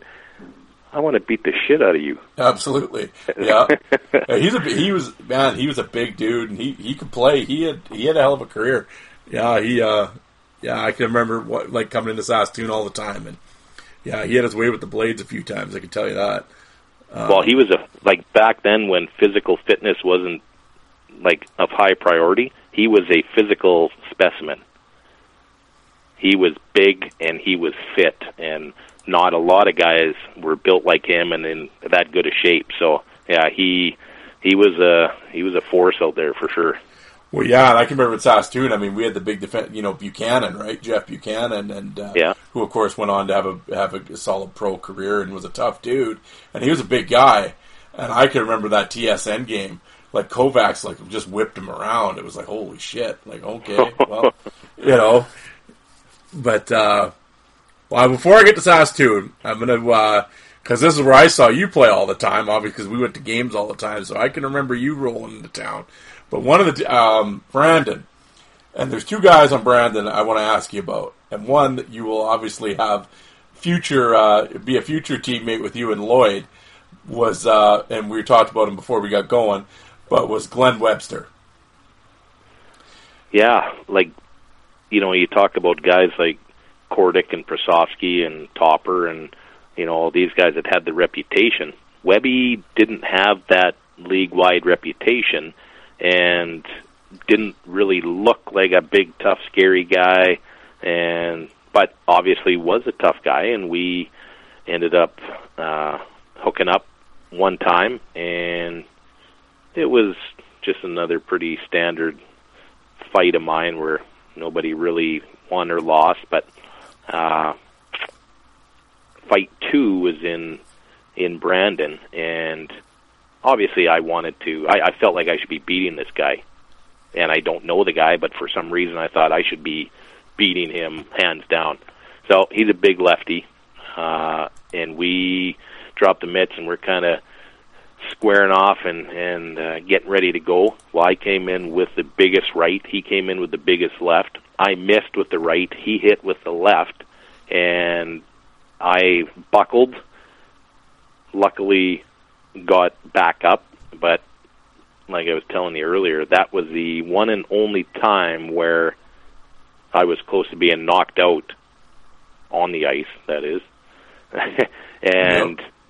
luckily was able to kind of shake it off and get back up and and finish the fight. He obviously won that fight. I didn't recover very well after that, and then uh, we fought a third time, which didn't really give me uh, retribution, but obviously felt like okay, yeah, that was a lucky punch. Now this is this is back to normal again. But he was a real unassuming, tough left-handed fighter, and should have had should have had a reputation in that league. I don't know if he wasn't fighting enough or what it was, but he should have had a hell of a reputation in that league.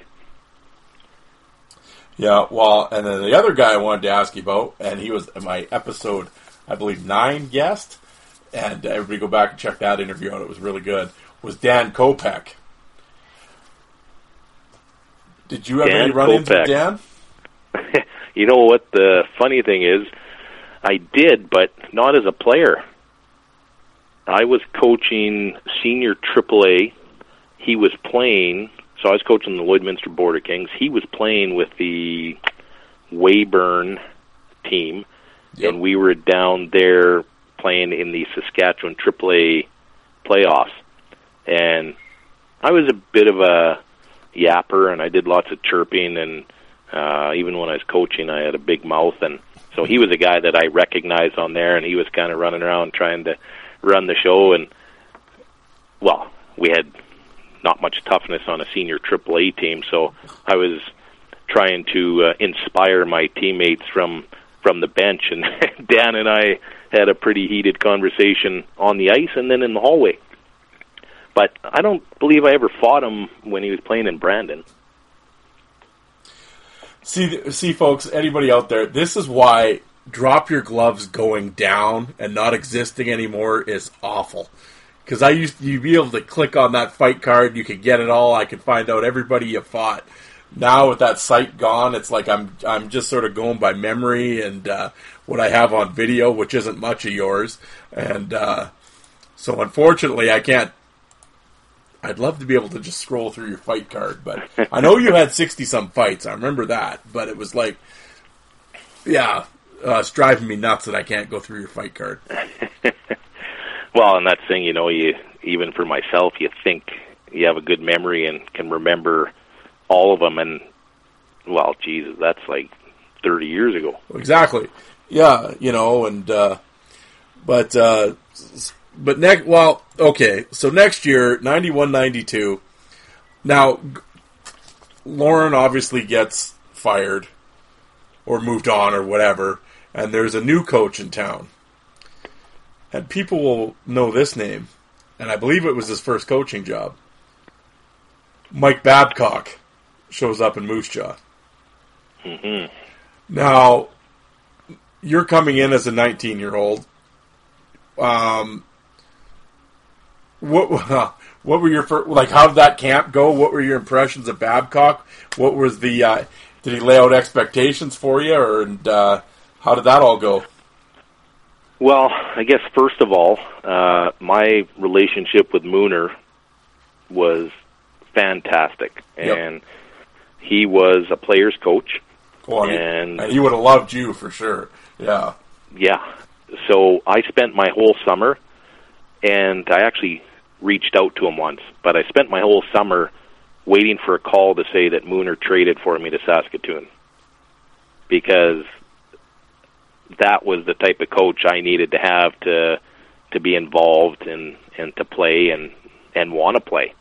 Uh, obviously, that never happened, and so Mike Babcock, weirdly enough, married a girl from Lloydminster. So he's here visiting the in-laws one summer, and me and my buddies did quite a bit of misbehaving throughout the summer. And I remember getting a call in Lashburn one Sunday morning after a uh, evening out with my buddies, and I answer it, and it's like, "Hi, it's Mike Babcock here. Yeah, I'm I'm at the cafe in Lashburn, wondering if you'd come in and have a meeting." I'm like, "Oh my god." I think I just got home three hours ago. I got to meet the new coach right now.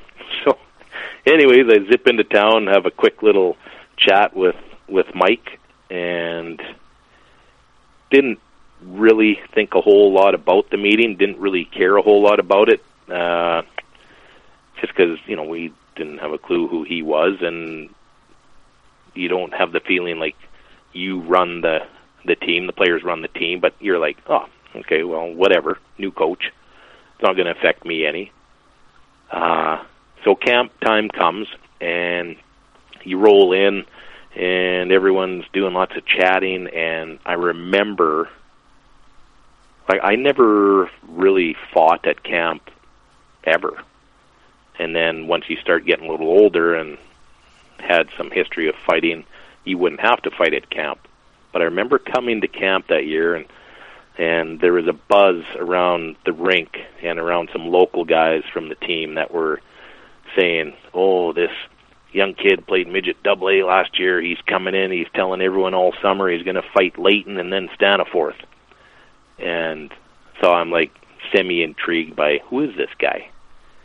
And uh, anyways, camp gets rolling on, and Ian Leighton was a 16 year old kid that played with us the year before, and he was, uh, you know, just an average skill level, uh, strong, did some fighting, just you know, just kind of an average all around guy.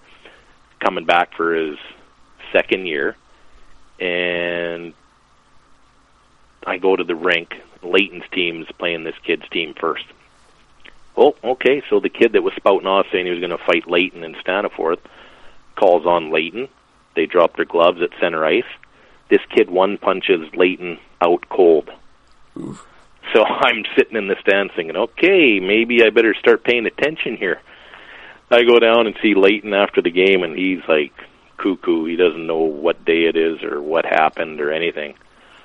So the next day, it's our turn, and I'm thinking, oh, I'm not going to sit back and wait. I'm all over this kid's face in warm up, telling him what's going to happen and that I wasn't impressed with his outing yesterday. Like I just was up and down him like before the pucks even hit the ice for warm up. Every shift I'm out there and I'm all over him. I'm all and my coach, whoever that was, a scout of the team, like telling me, you need to go test this kid out. You need to go test this kid out. And then finally, I don't know, third period, the coach says, okay, that's enough. He's not going to fight. And that was when the kids' camp was over. but I was thinking, holy shit, this guy just knocked out Leighton. Maybe he's legit. He was a big, strong kid, but uh, intimidation, No. you know, he, that was a part of the game and a part of the game that I tried to to be good at, and that was just a small example of how that can work against a young kid, just like it did with me in PA when three vets come into a dressing room and chew you a new ass for doing nothing, you know. Yep. Well, like you said, it's a jungle, right? And uh, but that year, I mean, you guys have uh, well, Jezelowski's on the team, Dave Yep. Jezelowski, um, and, and and an interesting character. UK fans will know this guy, and he ended up being a first round pick by the Oilers. Was uh, Big Scott Allison, and uh, Yeah. he and uh, solid junior career, and um, you know Bill Husen. There's, you know, so I mean, you guys, uh, you definitely had some toughness. Um, what were your uh, what are your feelings on uh, on Scott Allison? You know what? I really liked Allie. We had a really good relationship, and Allie's career kind of changed uh, after his draft. Like he was a, a pretty skilled player that was well rounded, Yep. and later in his junior career, uh, I don't know if he just decided to or what it was, but he was really focused on the physical game, and he was fighting more than he should have, and uh, he should have been a real powerhouse offensively for us. But like he's fighting guys like Kale House and you know guys that he shouldn't need to be fighting, but it was like he needed to prove a point that he could could play against these guys. Uh, but he was a hell of a hockey player and a good teammate and a tough guy. But we didn't need him to be tough.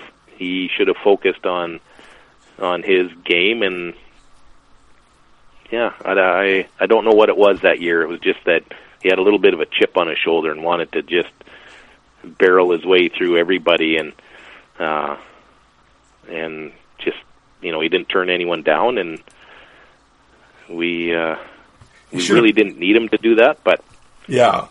Oh, he should have picked his spots a little better. And yeah. Yeah. Well, and it was go ahead no, no, go ahead.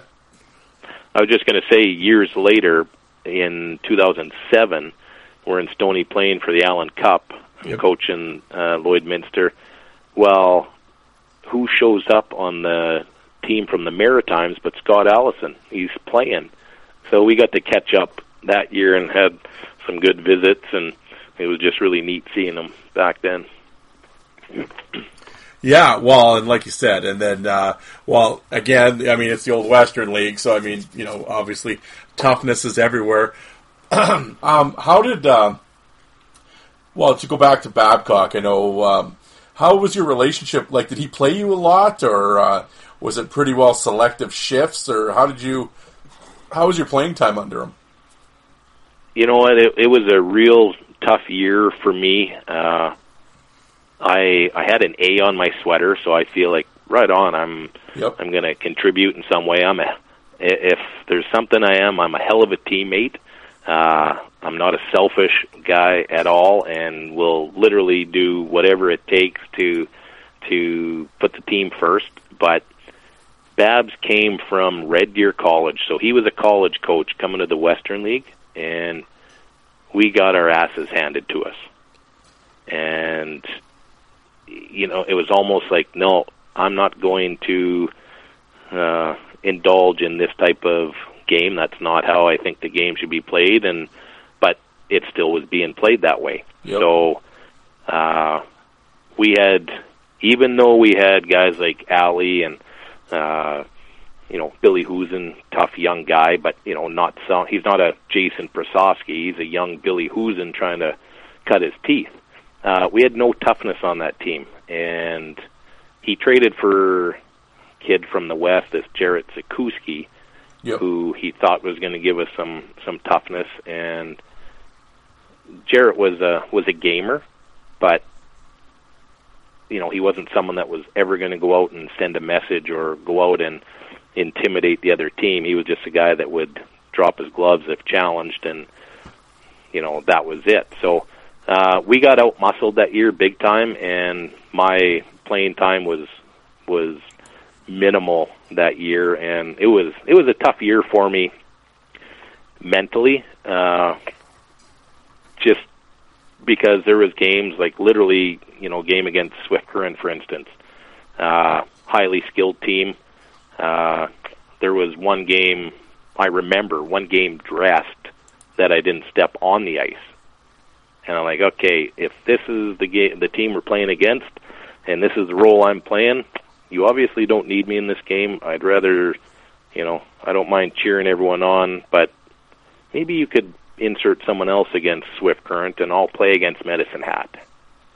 So, my uh, my opinion of Babs that year was was not great, and at our exit interview that year, I just told him, I said, uh, I'm not sure I'm coming back, and if I do, uh, I'm not playing here. So he traded me to Spokane that summer, and yeah, it, it took a little bit of took a little bit of wind out of my sails that year. It was just wasn't a whole lot of fun at times.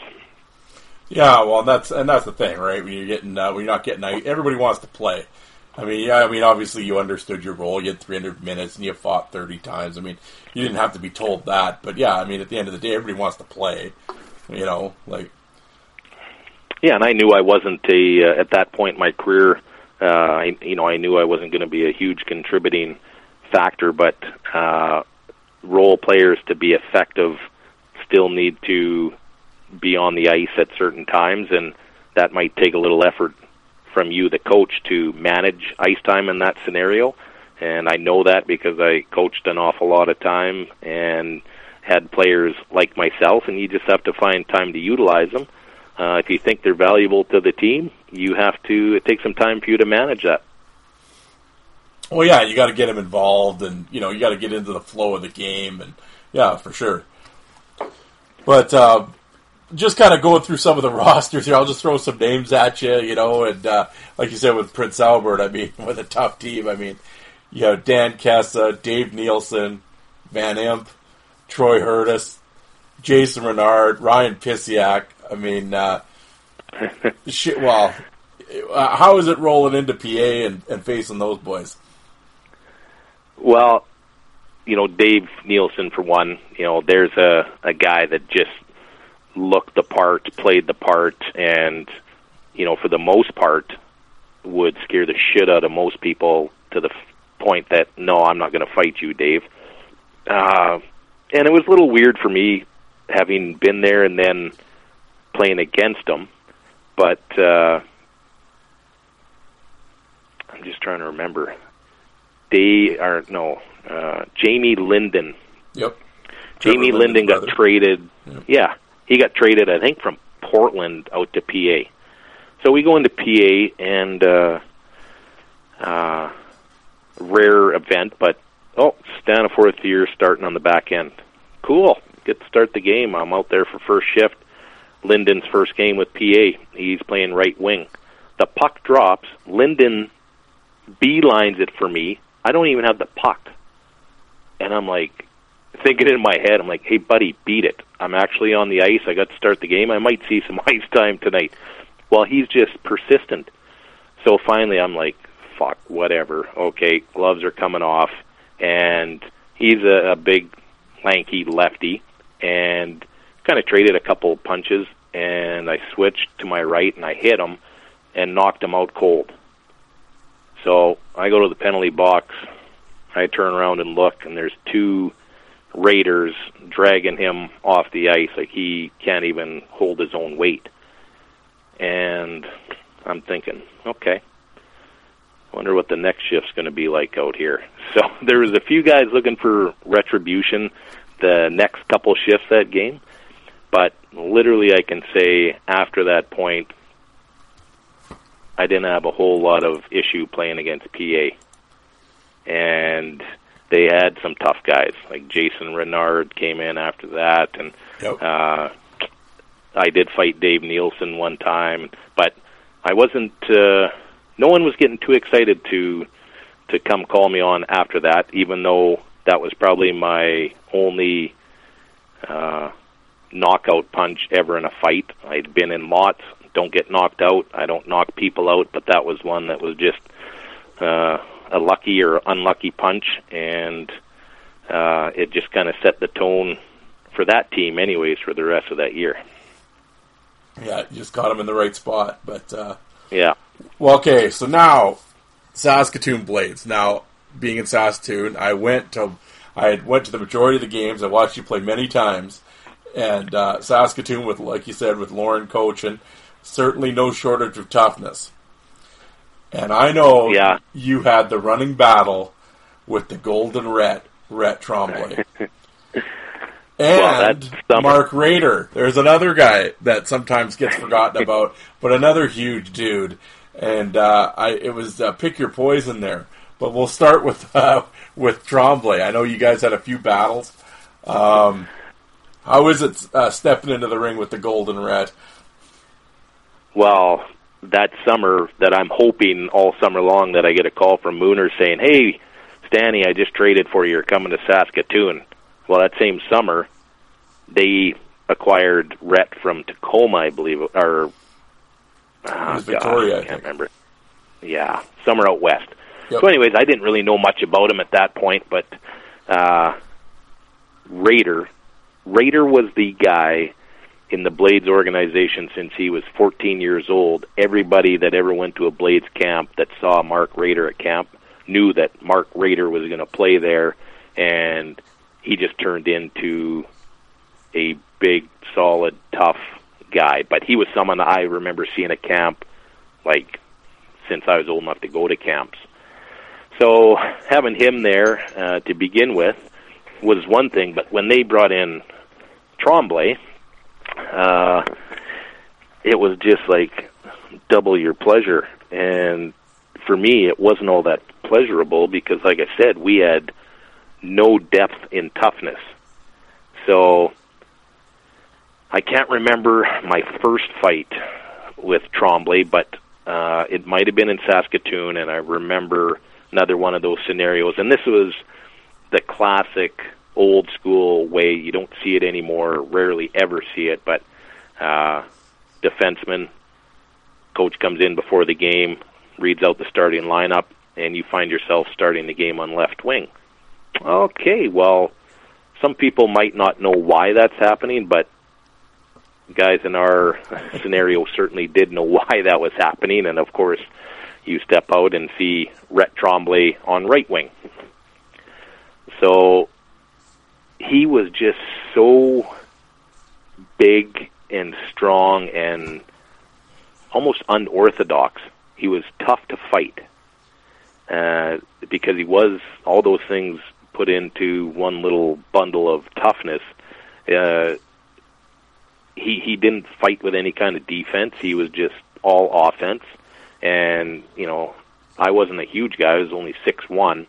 So anyone six two three four, you're giving up some some length. And fighting him and Raider, for me, it was like I have to fight him because that's my job. But it was uh, it was life or death against these guys. Uh, but you had to pretend that it was no sweat, and sure, I'll start on left wing and I'll fight Rhett Trombley before the puck drops, and which was really unique too because for me, I go to Saskatoon for a game that's close to home. It's the nicest rink in the Western League. My friends and family are coming from Lashburn to watch the game. Of course, we're going to fight. So the one time, uh, I'm not sure we actually fought right off the bat that game, but I remember later in the first game, we have a face-off right beside Saskatoon's bench. So my back's against Saskatoon's bench. Ray or uh, Trombley's right beside me. Mooner puts his foot on the on the boards, leans over and says, "Stanny, give Trombley a go." So I look back at Mooner, smile, puck drops, we fight. Had a pretty good tilt right in front of his bench. They break up the fight. I look at Mooner and I said, "How's that, Mooner?" He looks at me, smiling. He's like, "That a boy, Stanny," and he's coaching the other team. he was just such an awesome guy. It was you skate off to the penalty box, kind of chuckling at how that just played out, and you know how would his team or his player think about his bantering back and forth with an ex player. But to me, that was just Lorne. Even though he wasn't coaching anymore, he was still, if he liked you, he was loyal to you. And even though I had to fight his tough guy, he was still there, kind of cheering you on, eh? Yep. So yeah, and then I think another game right off the drop of the puck. I think we fought probably a second into the game, and you know he was not a guy that I was going to beat or ever come out of a fight and say, "Hey, I beat Rhett Trombley." And 99% of my fights, you could literally say that about. I, I'm not a guy that's going to knock anyone out, and I'm not a guy that's going to get knocked out, but I can stand in there and and fight with most of them. So Well, because I, I, can remember in the Star Phoenix in the paper, they're just they were pumping that fight up, and I remember it was on the they had a picture of it, and then they had Trombley and Raider actually like arguing in the newspaper who's going to fight you, and oh yeah, I remember they had tailed the tape, and yeah.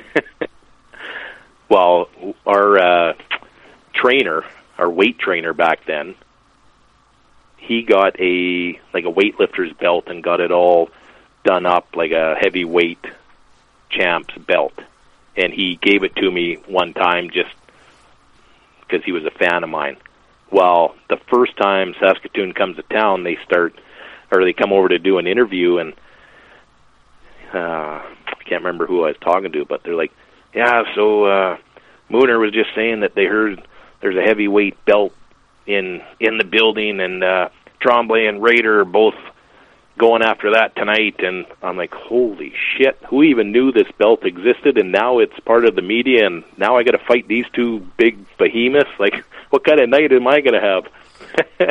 so uh, that was the night I fought uh, Trombley once and Rader twice. yeah. Yeah. Well, anybody listed, go to Fourth Line Voice on YouTube. Go to my YouTube page. I actually have those fights up on my YouTube page. Check them out. Um, some good tilts. They're, uh, but yeah, like I said, that's that that's a rough night at the at the rink for sure. Um, well, moving away from Saskatoon, just uh, kind of just go through a couple more, and then uh, uh, well, we got still got to go to Alberta here, but uh, the Lethbridge Hurricanes had a cat. Um, I don't know if you, like I said, without the fight card, I don't know if you fought him, but did you ever fight Brantt Myhres? I did. I have some uh, I have some great stories from Lethbridge, but the Brantt Meyer story was uh, he was just I'm going to say 16 years old probably, and big, big and strong, but you know just a relative unknown, and he's out there. It's the last game before Christmas.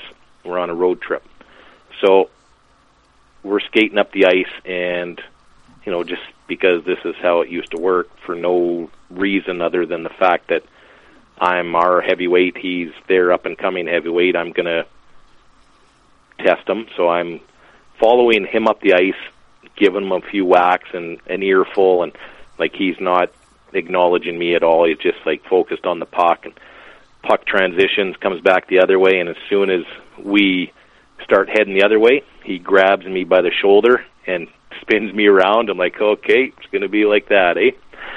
So uh, we spin around, traded a few punches, uh, break us up, go to the penalty box. I obviously must have been a what he would call a a veteran with some experience and a reputation at that point because we're in the penalty box and he looks over to me and he's like, "Good fight, eh, Stanny? Merry Christmas, buddy." so like to me I look back at that I'm like here's this young kid just trying to make a name for himself, and obviously had some respect for the role and for me, and thought he did pretty well in this little fight, and thanked me for it, and then wished me a Merry Christmas. Well, there you go. so I didn't I didn't play against him once he started absolutely terrorizing the league. Thank God. So I, I had him at a very young young uh, age. So uh, yeah. a few other guys unfortunately had to handle him when he was a twenty year old. Well, I can remember him coming to Saskatoon later on, and him and Trombley got at it the next year. And like I said, we saw those fights, and Trombley didn't lose very many fights, but he could yeah. not beat Brantt Myhres. And the one night in Saskatoon, Myhres buckled him on the second shot. It was like, oh my, who is this guy? Like, you know, because yeah. up at that point we're like, oh, Rhett, you know, Rhett's the Rhett's the man, you know, and all, bam, oh, okay, well, oh yeah, you know. Well, uh, Brantt, he could equal or even overtake Trombley in size, and then you get a big, strong lefty like that. Like he was, uh, I think, just more physically uh, intimidating than Rhett. Rhett was just a solid, naturally tough, crazy guy, where Brantt was a more of a physical specimen that was mean and wanted to fight. Yeah. Well, another character on that team um, that I wanted to ask you about was Slade Stevenson. Okay. Uh, I don't think I really have a whole lot of. Uh, I remember the name for sure, Yeah. but don't don't remember. Like I know I fought Pusher a couple times, and uh, don't really recall any kind of interaction with Slade. I do remember the name for sure, but yeah, I'm not sure I've got any uh, history on it. Well, there's uh, well, yeah, just going through their team, right? You had like Rob Hartnell and Shane Peacock, and like you said, uh, uh, Pusher and Myhres, of course, and uh, Lee Sorkan, and like yeah, that that wasn't uh, that wasn't a soft team by any means. Well, I'm just uh, the other story from Lethbridge days. Yes, like 90, 91, they had, I'm going to say six or seven guys with 20 or more goals. yeah, Like they were stacked. Yes, they were. and we beat Swift Current first round, and we're playing Lethbridge second round. And back then, well, Bob Loucks Jr. was on my team, and Bob Loucks Sr. was coaching Lethbridge. So uh, Bob Loucks, that might have been actually the year before, but Loucksy was a tough bugger too. Like I would have loved playing with him every year. Another underrated tough guy for sure. But anyways, we're playing Lethbridge uh, in the playoffs, and Lethbridge benches literally you could walk right through from visiting bench to home bench. There is no partition, no nothing. You could just walk right through. So, anyways, uh, early in the first, they score. Uh, they scored another one. Jason Ruff scored a third one, I think. So they're up three nothing, and Ruff skates by the bench and just chirping. And I, my gloves are off. I have one leg over the bench. I'm going to hunt this guy down. I just had enough. Mooner grabs me from behind, pulls me into the bench, and whispers in my ear, "Just go through the benches." so I'm like, okay. And Rob Reimer, who is our captain, and who is an awesome guy, and he happens to be a uh, a Christian athlete, was up for most gentlemanly player of the year award. Happens to be in the way between me and their bench, and might have been pushed into their bench while I was trying to get into their bench. So, as you can imagine, chaos happens after that, and benches are clearing, and there's a five on five on the ice, and we're fighting in their bench, and there was maybe a time when we were running around behind the benches trying to get into the bench from the back. Like it was just chaos. This is playoffs. so, first period's over. I think we're losing four one. We're all sitting there. Me and Rob Reimer and another couple of guys get kicked out, and Mooner comes in after the first period. We're down four one in the playoffs. And if you ever saw Mooner mad, like his eyes were terrifying. His face was beat red, and his eyes were like ready to kill you. And he does about three laps around the room, and we're thinking, "Oh my God, he is going to kill us." Well, he does his three laps, stops, looks at us. Good fucking period, boys. and I'm like, oh, that's not the. Uh, that's not what I thought the coach was going to say at that point, but uh, I kind of had a little chuckle. Rob Reimer was horrified because he's up for Lady Byng of the Year and just got kicked out of a playoff game. Uh, so Rob Reimer played the next game, and I got suspended for seven. Oh. so when's the So that was a bit of a hairy day. Yeah. Okay. Uh, so you got the uh, the playoff game. You get the or you get the uh, seven game suspension, uh, and you had the follow up to that story. we uh yeah we came back to lethbridge for can't remember what game it was game four and when we came to the rink to unload our gear hurricanes were out having their morning skate so you know you're playing the role and always trying to play the intimidation card so i go strutting out onto the bench right in the middle of their practice and little Brutus, Bob Loucks uh, senior skates over and he's like, Stanny, you bring your paintbrush? And I'm like, What? He said, You bring your paintbrush? I said, No, why? Well, we built walls between the benches, thought maybe you wanted to paint them for us. He says, They're called the Stanny walls. so after that first game, we come back and there is no more getting into the other bench without going on the ice. So we had a chuckle over that one. Well, there. Hey, there you go. You're uh, you're a, a pioneer, a trailblazer. Just trying to help out the renovation at the arena. well, for future generations, there you go.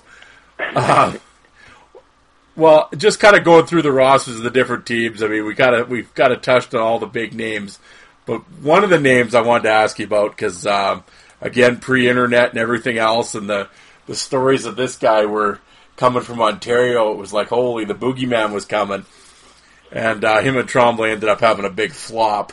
But yeah, I know he played uh, 20 games in Regina. Was uh, Mark Crespane? Oh, Or Mike a- pardon me. Yeah, Mike. well, I think uh, partly because of the Staniforth Kovacs scenario, Regina was trying to find someone to uh, alleviate some pressure there. So I, I remember a front page picture in the Leader Post Sports of their new tough guy, this Mike Crespane, and there he is lifting a dumbbell with his hat on backwards, missing tooth in front, and just looking and playing the role like you wouldn't believe. Yep. So, you know, you, you obviously have to have some caution when they're bringing in a new gunslinger, but we literally were playing him the next night. So he comes into Moose Jaw, and you know I'm not the type that's going to wait for him to to draw the card. I was on the offense right off the bat, and he was uh, no late in the shift. I'll, I'll let you know. No, no, not ready. So he gave me excuses all night long. Never happened. Never happened. Uh, didn't happen that night. And then I think that was maybe uh, soon after that was when they were playing Saskatoon. I think it was a TSN game Yep. And I think that's when Trombley maybe gave him a licking, and his career was pretty short-lived in in Regina. So we never ever did fight.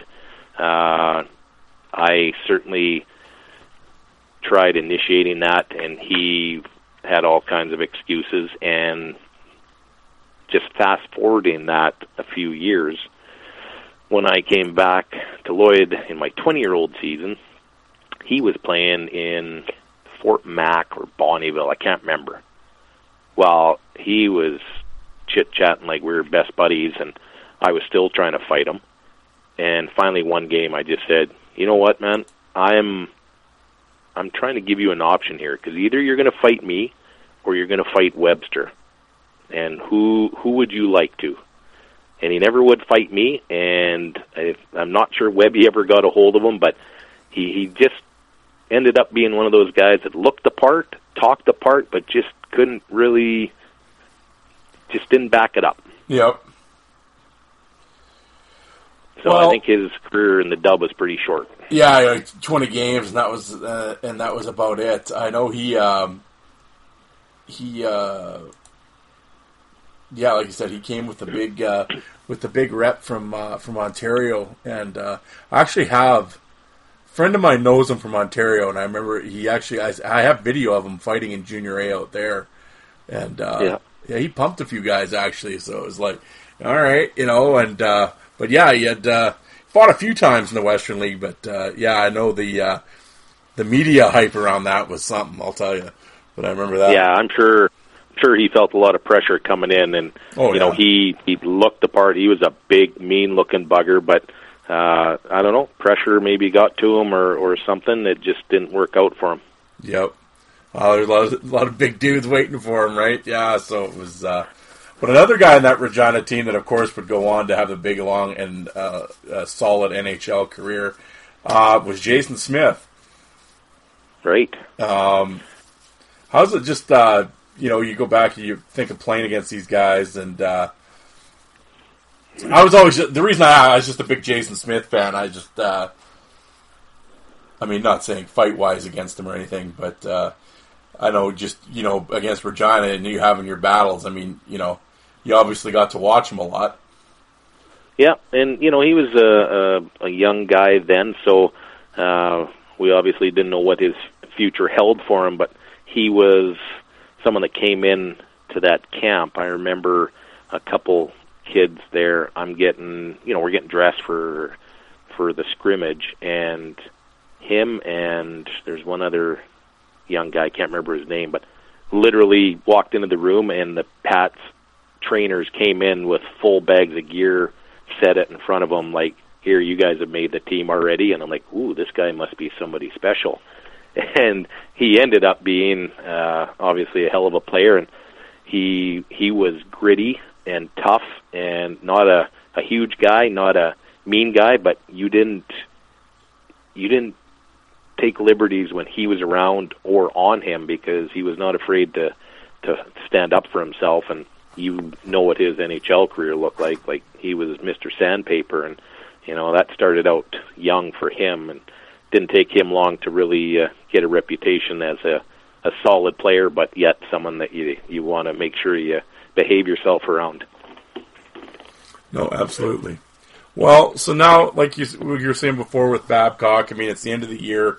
Um, you kind of uh, lay it out that uh, you're not really interested in coming back, and your and your um,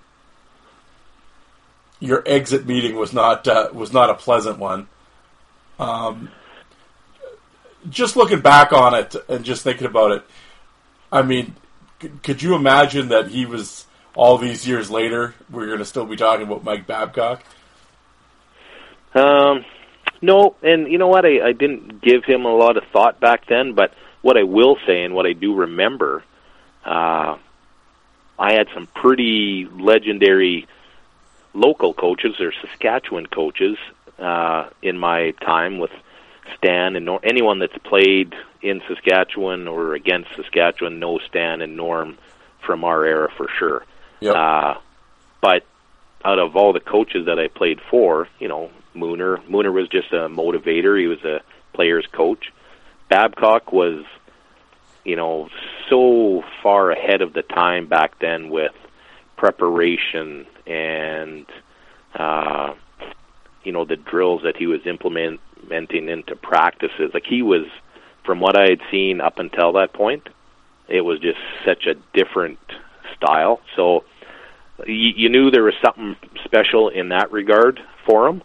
Just unfortunately, uh, with him having his first year in the Western League, you know, not only for a first year player but a first year coach back then, when it's just a battle, you you have to have some awareness of the the grinding tough scenario, uh, and you can input some of your new age thinking. And like I said, he was just so far ahead of everybody I'd seen at that point for uh, what his style was and what his preparation going into was. And uh, looking back now, after having coached a while myself, uh, yeah, he was he was a pretty intense individual for sure.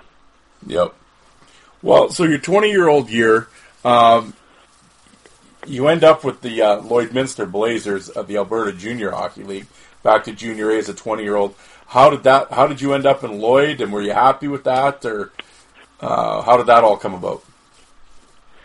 Well, I, I came back home and I was a little deflated, and uh, you know, instead of saying I got something to prove against the world and I'm going to go do this and come back and be this, play, you know, I was just, uh, I kind of had enough. That was enough for me. So I come home, end up getting a uh, summer job at the place that I'm currently an owner at, which is really weird. Got a summer job and forgot to leave. Uh, but the owner of that place, Rocky Kyle, was also the assistant coach of the junior team. So I'm suspecting, in hindsight, him offering me a job was his way of maybe potentially having me stay and play my 20 year old season in Lloyd. Uh, so, like I had mentioned, he traded my rights to Lethbridge, pardon me, Spokane, and I had a real interesting summer working in the shop uh, because Brian Maxwell was still coaching there, and Brian called me at the shop multiple times. Uh, Doug Sauter stopped at the shop. He was coaching East Coast at that point. He was traveling through town, stopped at the shop to try and convince me to go play in the East Coast. Mike Brophy called me a few times at the shop trying to get me to the East Coast. Like it was a real interesting year of opportunity that in hindsight uh yeah, I really I struggled with my decision of not jumping at one of those opportunities, but yeah, I was just my mindset was was not in a good place. I decided to stay and play in Lloyd and yeah, it it was a few years of me regretting some decision making uh at that stage and you know I probably wasn't a super great acquisition for the Lloydminster Blazers at that point either even though I had played 2 years in the Western League I was not coming in uh with the best mindset to be a real great team player. So it probably wasn't best for them probably wasn't the best thing for me but uh yeah it was it was some tricky times back then. Well, and like you said, like you know, obviously mentally, just with the role, it's just so it's just so demanding, right, and tough, and uh, and like you said, the last the, the last season of Moose Jaw, not uh, you know, kind of really getting you know the piece of meat treatment, and uh, yeah, I could definitely see how it would kill any uh, kill the passion for it for sure. But um, so as a twenty year old, you're in Lloyd, but there's an interesting player on Lloyd with you. Your D partner is a young 15 year old named Wade Redden. Um, could you see it right then how special he was? Yeah, you know, you had no idea what the potential was, but you definitely knew at that stage uh, he was going to go play. Well, he was going to have his choice of where he wanted to play, and uh, he actually started the year skating with the junior B team, if you can imagine. And then I think we, you know, maybe a month into it, we brought him up, and you know, 15 years old, his his ability and his composure with the puck was like a a 20 year old. It was so fun to watch, and uh, yeah, literally people would be asking, you know, what's he going to do? Is he going to play in the Western League? Is he going to get a scholarship? And it was just one of those scenarios where whatever he decides he wants to do, he's going to excel at it. And yeah, it was a pretty pretty neat experience. If there is anything that came out of that year, uh, being able to say that I played with Wade that year was pretty neat. No, absolutely. Well, and a, and a character we had talked about, you had talked about earlier, fighting him and everything else. Now all of a sudden he's your teammate. Um, was Glenn Webster, who uh, went on to put up 455 minutes of penalties in 37 games that year. And um, well, the two of you storming through the league, and it was funny because last night you had sent me a few newspaper articles from that time, and I was just kind of reading them and the kind of the theme in the articles was basically that the refs really kind of had it in for you guys. Do you uh, do you still believe that? To like just look, you know, thirty years later, or uh, how Yeah, did the league you know treat what? you guys? uh, like for me personally, I would say that was uh, definitely part of it. Like I had, I don't know, 300 and some odd minutes that year, but I bet you I had three fighting majors. So you can imagine how many two minute penalties that I took that year just because. Yeah. So even if you earned half of them and the other were earned by reputation, it was uh, it was a shitty year in that regard. Uh, but guess what? You earn a reputation, and then you got to live by it. So uh, people look at my penalty minutes that year and like, oh, geez. But literally, like I say, I, I'm not sure I had more than three or four fights that year. So it- it's kind of kind of Well, of like I said to you, like I said to you last night, yeah, you guys had to have some solid penalty killers. Oh yeah, some of the penalty killers loved us because uh, they might not have played a whole lot of five on five, but they sure saw a lot of ice time killing penalties. So, but we had a a crazy tough team, not just with Webby, who was definitely the heavyweight champ of the league because he had played there the year before. Uh, we had a couple buddies of mine, Trent Coffhammer, who ended up getting traded to Fort Mac. Uh, we had a young kid by the name of Rhett Dudley that came in, who was a young kid but tough as nails. Uh, Bill Zaff, who was a kid that uh, unfortunately ended up getting traded out to BC and was hit from behind and paralyzed later in his career. Uh, another crazy tough guy. Uh, we actually traded for Dwayne Reinhardt at one point, which literally put us over the top on just crazy toughness. But Rhino and Patty McGill didn't see eye to eye, so Rhino's stint in Lloyd was was pretty short lived. But uh, yeah, it was uh, it was. I don't want to call it a, a a waste of time that year, but you know, I I kind of feel like I I didn't let the team down, but I really didn't give that team what I could have just because of where my mind was at after the year previous. So it was some fun times, but in hindsight, I would have really uh, liked to have finished out my 20 year old season maybe with another team, but just didn't work out that way. Yeah. Um, well, oh, here I am, and I completely forgot about bringing this up about, and I tweet, I tweeted this and everything this morning that this letter from the Western Hockey League. We got to go back for a sec. I'll read this letter for everyone. This is uh, you had sent me a picture of this. I'm writing to express my. This is from the uh, league commissioner. I'm writing to express my concern regarding your actions following your game with Swift Current on February 11th. I think you realize that the WHL tolerates a lot of things while the game is going on. However, when the game is over, the tolerance ceases. On occasions, there are there are going to be words between opponents following a game. But for a player to take and grab an opponent and put him up against the wall is beyond belief. You are being suspended for only two games because this is the first time you have done such a thing. I trust that, you understand such a similar incident occur in the future. Uh, there'll be well, no, oh, now my phone shut off. There'll be no alternative but to levy a much longer suspension. Okay, what's the story behind that? uh, well, this was one of those Swift Current games where my ice time is pretty limited.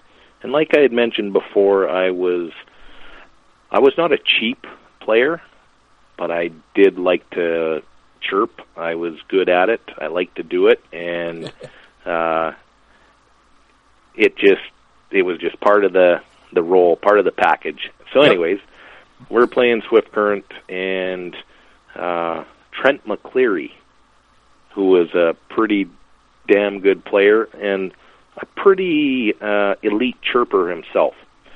Uh, was running around and had lots to say that night, and uh, I was giving it to him. They had a face-off right in front of the bench, so I was like right in his ear, and he said something like, "Why don't you get a shift?" And I said, "I just need one." And as soon as I said that, Mooner kicks me in the ass, and I hop over the boards and line up next to him, and I said, "This one will do." So puck drops, and he changes. He's off the ice. He's I'm out of here. So shit's going on throughout the game, and uh, he's running around chirping again, but just won't do anything about it. And I don't know what was going on that night, but I was just not impressed, not in a good mood, and that didn't happen on the ice like I wanted it to. So when the game was done, I showered quickly. I was up in the lobby waiting for the Swift Current Broncos to come up the stairs, and when they did, I grabbed Mr. McCleary and threw him up against the wall and had a few words for him. And I look over my shoulder, wondering who's going to maybe be coming to his assistance, and the whole team just standing there watching this happen, and nobody said or did anything. and I didn't do anything other than grab him and kind of roughed him up a bit and told him what I thought of his his actions on the ice, and that was it. So Brent Bilodeau was playing there then, and I'm thinking, holy shit, Bilodeau's going to come up the stairs and probably knock me into next week. But literally, nobody did a darn thing for him.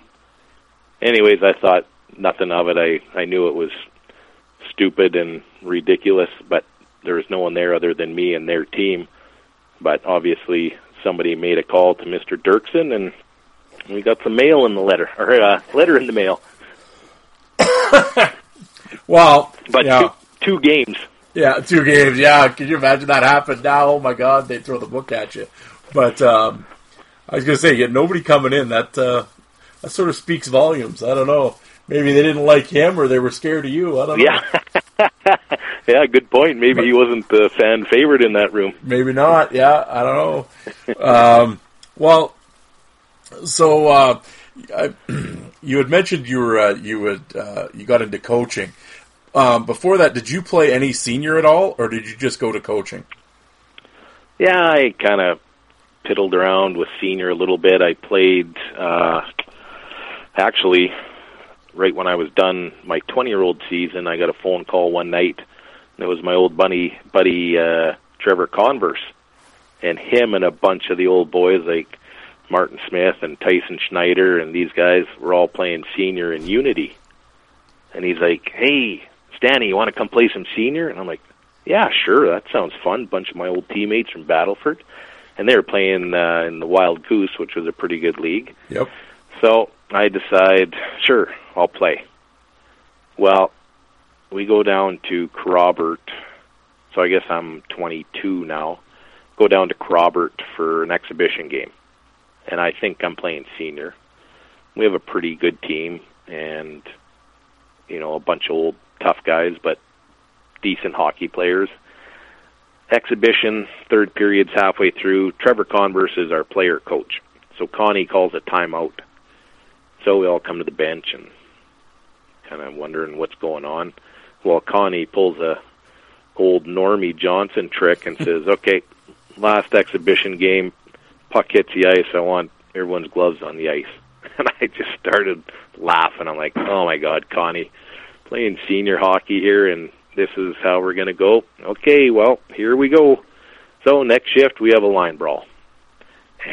and uh, it was really fun playing with those guys, and we had a pretty good team, and we had a hell of a tough team, but I just couldn't stick with it. It was everything was away. You had to drive everywhere. I was working and living in Lloyd, and it just wasn't handy. So played a little bit uh, there. I played a little bit in Lashburn. I played in Maidstone, but nothing really serious in the senior world. Yep. So,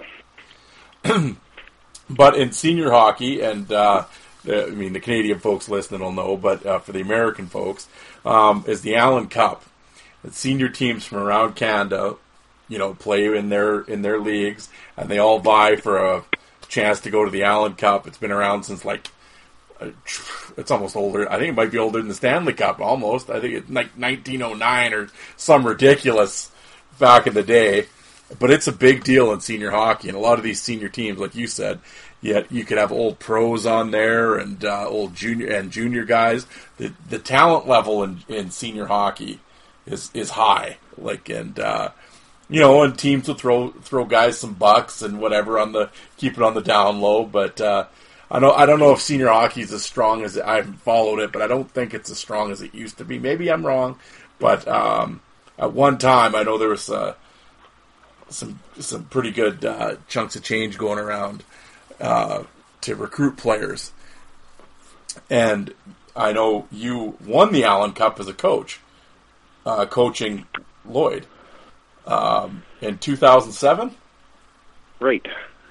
Well, how was that experience? You know what? It was the most amazing year uh, for me being involved in hockey for sure. Uh, I had just finished. I had coached midget double A. Then I coached. I was uh, an assistant coach with the local junior team one year Uh, that year, actually, Scotty Hartnell played with us as a 15 year old. Uh, and then I coached the junior B team for about eight years. And then uh, at that point, I just kind of said, okay, I'm done. A bunch of my buddies were playing on the senior team. They convinced me to to come out and and coach their team, and I was humming and hawing, and finally decided, sure, I will. And I, I still remember leaving the rink after my first practice with them, being so excited and impressed at how that practice went and their skill level and their uh, work ethic. It was fantastic, and we just kind of floated through that year. Uh, you know, we we weren't playing in a AAA league; we were playing just in a Saskatchewan league, and we literally lost one game in overtime throughout the year, and then come tournament time, we lost the first round robin game to Bentley, and that was the only game we lost all year. Yep. And just kind of slid in under the radar and and had a good group of guys that meshed well and you know for me it was neat because like I said Scotty Allison was there with the team from out east and Kevin Smyth was there playing with Bentley and it was just a real neat experience and to to come out of there having won it uh yeah it's you know it, it really rejuvenated my interest in in the game and my passion for the game so Yeah, pretty well, pretty I- neat Well, and like you said, I mean, for, for senior hockey, I mean, that's the Stanley Cup of the senior hockey, and it's a big deal. And uh, no, that's huge to win it. And like you said, and like the Bentley Generals, it's a legendary senior team, and uh, you know, you got Dundas and all them. I mean, um, people, if anybody out there has read the Theoren Fleury book, he, he talks about playing for the Horse Lake Thunder. There's another team that they went for the Right. Allen Cup, and they had him and Odjick and Parsons and that that whole that whole gong show. But um, yeah, it was well the- Lloyd Lloyd was hosting that year when they came to the Allen Cup Exa- that's where I was going. Yes. Well, I'm assuming Yeah. you were obviously there. Yeah. And you know what? Odjick was. We were thinking, oh, this is awesome. Like, this tournament is going to be sold out big time. Theo's got a Stanley Cup ring. He's got an Olympic gold medal. He's going to come in and just own this town. But he came in with a real terrible attitude uh, and ticked everyone off in town right off the bat. And they played Lloyd first game, so the big home opener game, and Parsons takes out uh, one of Lloyd's best players with a a big hit. So like they were abusive. This team was designed to win uh, seven game series, not to win tournaments, because they were like, we're going to abuse the hell out of you, eh, and then we'll win the next game. But in a tournament style championship, you don't get that opportunity and uh, Odjick was an absolute gem that whole week. He was hardworking, skilled, uh, respectful. Like he was fantastic. And then you had the Lakovics, and then you had Theo, and th- like oh my God, it was quite a quite a sideshow that week. Well, Lakovic put on a show. Oh yeah, like they were just running around like like I said, like they're playing a best of seven. When you can sacrifice, you know, a penalty or a game to send a message, uh, it just doesn't work in tournament style play, and they ended up losing. And yeah, things went upside down once they lost out in the in the semis. Yeah, I was going to say, I'm sure they probably didn't go out quietly. I'm sure they probably wanted to take take a piece of take a piece of meat with them. Yeah, for sure. But there was no team around that would have beat them in a best of seven. No team would have wanted to play them in a best of seven. yeah, yeah, would have just been, yeah, exactly. Um, well, there we go. The the tale of Kent Staniforth. Um, well, and like you said, uh, when you were 20 there, uh, I mean, you know what? I, oh, the yeah, I guess it's the road not ta- not traveled, and uh, you know, you don't have regrets looking back. I mean, that doesn't get you anywhere in life. But uh, is there a part of you that wishes you had, had had played the pro, tried pro, or was your mind just Yeah. not your, or you just didn't have that mind space at that time? Well, you know what? People from back in that day would definitely remember this name. He was a an agent that tried to sign every player in the whole Western League. Art Breeze or Fart Sneeze, whatever you want to call him. uh, so, anyways, he did some work for me and uh, ended up getting me an opportunity to skate as a free agent with the Oilers. But I was, I guess, I was smart enough to know at that point that I just didn't have what it took away from the rink to get myself in a position to really take advantage of that opportunity. Uh, but yeah, I certainly I spent a lot of time regretting that missed opportunity, and you know, just at one point recognize that uh, you know that was for a reason. I knew I wasn't going to to be in a position to really take advantage of it. And I didn't want to embarrass them. I didn't want to embarrass myself. And uh, you know, you always question your own ability. And even though if I would have taken advantage of that, I would not have been going there as a hockey player. I would have been going there as a as an enforcer and a and a fighter strictly. But still, to be sitting here today saying that I had gone to that camp and maybe even played an exhibition game or uh, regular season game and fought uh, Louie DeBrusk or whoever might have been trying out at the same time, that would have been pretty cool too. But uh, yeah, it, it is what it is, and better things were ahead. And I do think I need to mention a good friend of mine and yours that we haven't mentioned yet. Back in the Alberta days, and we had a young kid by the name of Jeremy Thompson playing with us. Oh, that's right. Who, yes. Tommy was a little firecracker, and seemingly any game that Webby got in a fight, a shift or two later, Tommy was fighting. And it was hilarious because Tommy just he was like a mini Webby. So anytime Webby fought, Tommy was fighting and Tommy would fight anybody and everybody and didn't care and was laughing the whole time. He was just a real entertainer back then and I've been lucky enough to run into him now and again and and have chats with him but he was a real character and obviously went on to have a pretty unique career of his own so uh yeah, him, him and Rocky, that's a hell of a tough brother combo, that's for sure. yeah, that's some some awesome stories of that family. Absolutely. Hey, uh, one guy I wanted to ask you about, it would have been obviously with, with, during your coaching, and uh, I'm sure you saw him, uh, was a cat that played in the Alberta League for a couple years and junior there, uh, Fraser Filipic.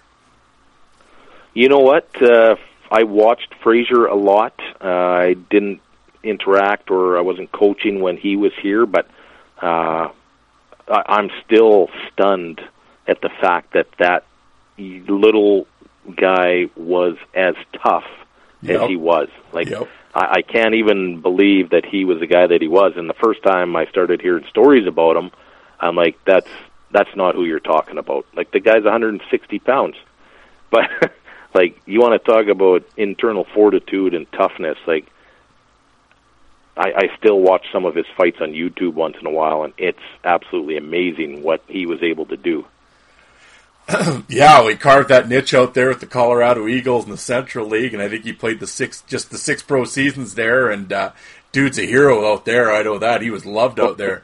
But uh, oh, and I Absolutely. wish there was more video of him. But I know talking to Les Borsheim, who played with him and stuff, and is friends with him to this day, he was just like the guy's a, you know, raised by wolves, man. The guy's an animal and yeah. he put he put the hurting on a few guys, a lot of guys. Absolutely. Well, he's like a like a Trevor Senn. Like Senn yep. was back then was not a big guy. Like he might have got a little thicker as he got older, but when I played against him, he was a fairly small guy. But you're wiry, you got good balance, and can take a punch. That makes you pretty scary on ice. Absolutely. Oh, I was going to ask you. I know I have a few listeners out there that are big, like jersey collectors and jersey guys, and they love the enforcer jerseys. One of them was alteration. Did you do anything specific to your jersey? Did you have any uh, John Kordic Velcro tearaway sleeves or anything? No, nothing at all. I was, I had no, uh, I had no style. I had no game plan. I had no uh, technique. I was just, uh, I was just drop the gloves and go. And I, I wasn't a guy that put a lot of thought into how I can get an upper hand. And I'm just okay. If you're tough enough to stand in here and trade punches, then that's what you're going to do. I was good enough and able to throw both hands, which saved me in some scenarios. But as far as any tricks of the trade with jerseys or anything like that, I didn't have any. And for the most part, I don't remember fighting anyone where after it I was like, "Ah, that dirty bastard." he uh, he he wasn't wearing this, or he didn't have a tie down, or you know. I think everyone was pretty pretty fair for the most part. But uh, another guy that I know you've talked to that I didn't play against, but I was coaching in the. I was an assistant coach with the local team in the AJ when Chris Waltz was playing for Fort Sask. Yeah. And I I probably drove that guy absolutely nuts because we had no toughness on our team, but I was yapping at him all the time like I was still playing the game and like I was still on the ice and I know I drove him nuts more than one time but it was pretty neat seeing some uh stuff with with him uh on Twitter for sure cuz he was a scary looking and scary playing beast and looks like he had a pretty neat career himself so that's pretty cool Yeah, he uh, yeah he tore, tore up the minors. A lot of fights for sure. Hey, do you speaking of Alberta? Do you remember Brad Lambert? Brad Lambert Played in the he, he he left and played in the Quebec League for a couple years, but I heard like he had a big rep coming out of. Uh, I think he played in Brooks. I'm trying to think. It would have been about 03, 02, 03, Okay. around there. no can't say that they do no Hmm. Okay. No, it's just it's too bad because that back then the like the junior A footage and uh, well even information it's just so hard to find. right Yeah, but uh, but that was uh, well, man. I can't uh, thank you enough. This is a great interview, and uh, for and uh, well, I just hey, what what's Kent Staniforth doing now? Let the people know. Well, I uh, I'm the owner of Fountain Tire in Lloydminster, which is the place that I got my summer job about 28 years ago. Uh, and yeah, I've got three semi-adult daughters, happily married, and I love the old school hockey stories that you like sharing and like telling and uh you and your your Twitter handle is kind of the reason why I enjoy Twitter and I love connecting with other guys because of what you're posting. Uh, I love the violent gents uh, world. Uh, I love that old school hockey, even though when you look back and talk stories from those days, they they almost seem somewhat barbaric. But we all survived them. We all had fun with them, and uh, yeah, life is good. Yeah. Well, and uh, and I'll, that's a heck of an operation you got out there for those folks. Last summer when I was heading up to see my buddy in Edmonton, I stopped by Kent's place there, and you guys were just doing renos at the time, so it was all kind of uh, uh, saw the you know the the sawdust was flying at the time. I'm sure it, uh, but it looked like a hell of an operation, and you had some cool stuff in your office in terms of jerseys and everything else. And uh, and I can't thank you enough. You actually got me a really cool Ice Guardians poster that you were at the debut in uh, in Edmonton and got it all signed up for me. But uh, one of the characters we can't leave without mentioning one of the characters that works for you at the shop is former Boston Bruin Skip Krake. well, Skipper is probably one of the most well-known guys in the country around here, and uh, Skipper is now retired. Uh, but You finally got him to retire. well, unfortunately, he had a minor heart attack last fall, and Uh-oh. even though he doesn't want to slow down, it's time that he does, and.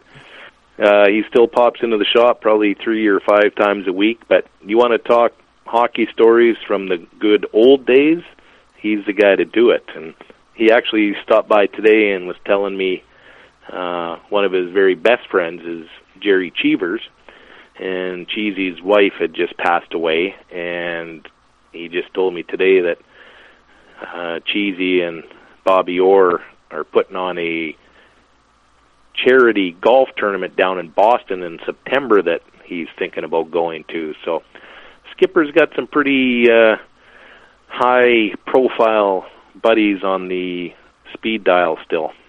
Well, that's pretty cool. Um, well, oh, and I got to ask you because you had, you put the picture up on Twitter. Link Gaetz was in your shop. did you know him before that? Like, how did that like? How did that all happen?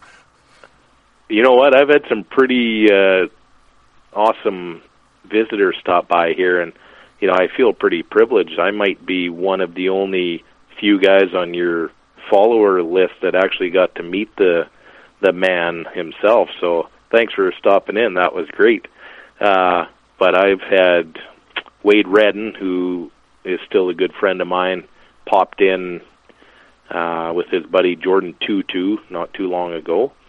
Uh, the Hanson brothers stopped here for a visit one day. I saw that. Yeah. Uh, but Link Gaetz, he walked in with another guy, and he walked. As soon as he walked in, I knew exactly who he was. Oh yeah. And he went to the bathroom. So I go ask his buddy. I'm like, "That's Link Gaetz, isn't it?" He says. He, he smiles. Says, "Yep." And I'm like, "Do you think you'd mind if I uh, got a picture with him?" No, I don't think so. So he comes out of the bathroom and thinking nobody in this place knows who the hell he is, and I come and grab him out front and have a chat and ask for his picture and uh yeah, like when I was young and getting ready to have my first child, I'm like told my uh, wife, I said, if it's a boy, his name is Link.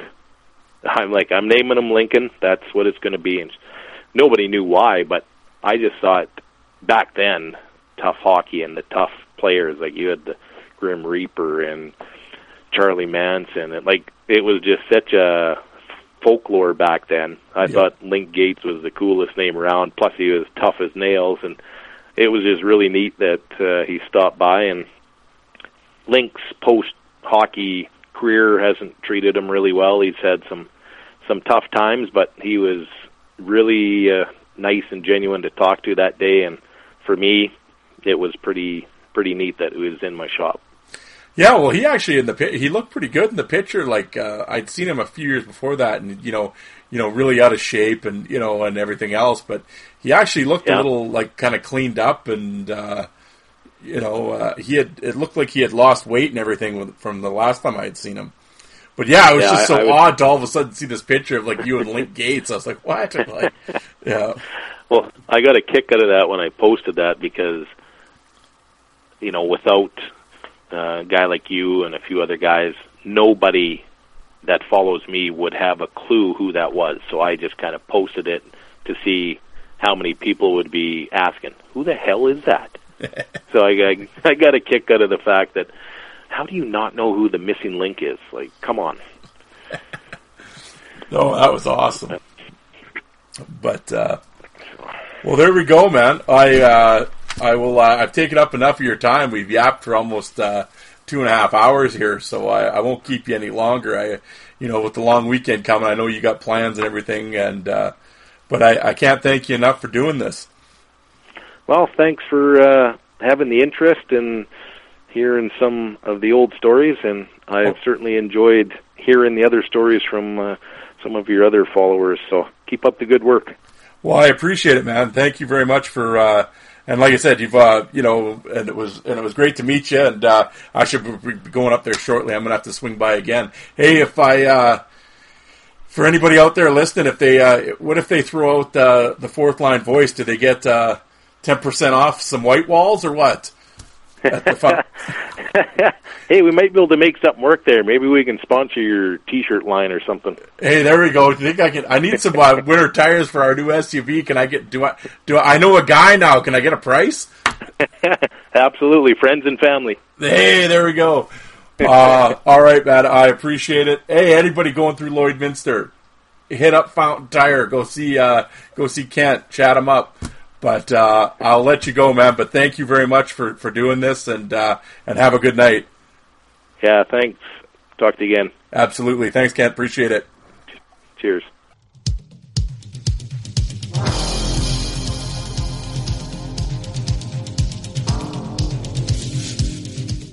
And you people that don't like fighting, how many of you did you walk out and get a coffee while that was on?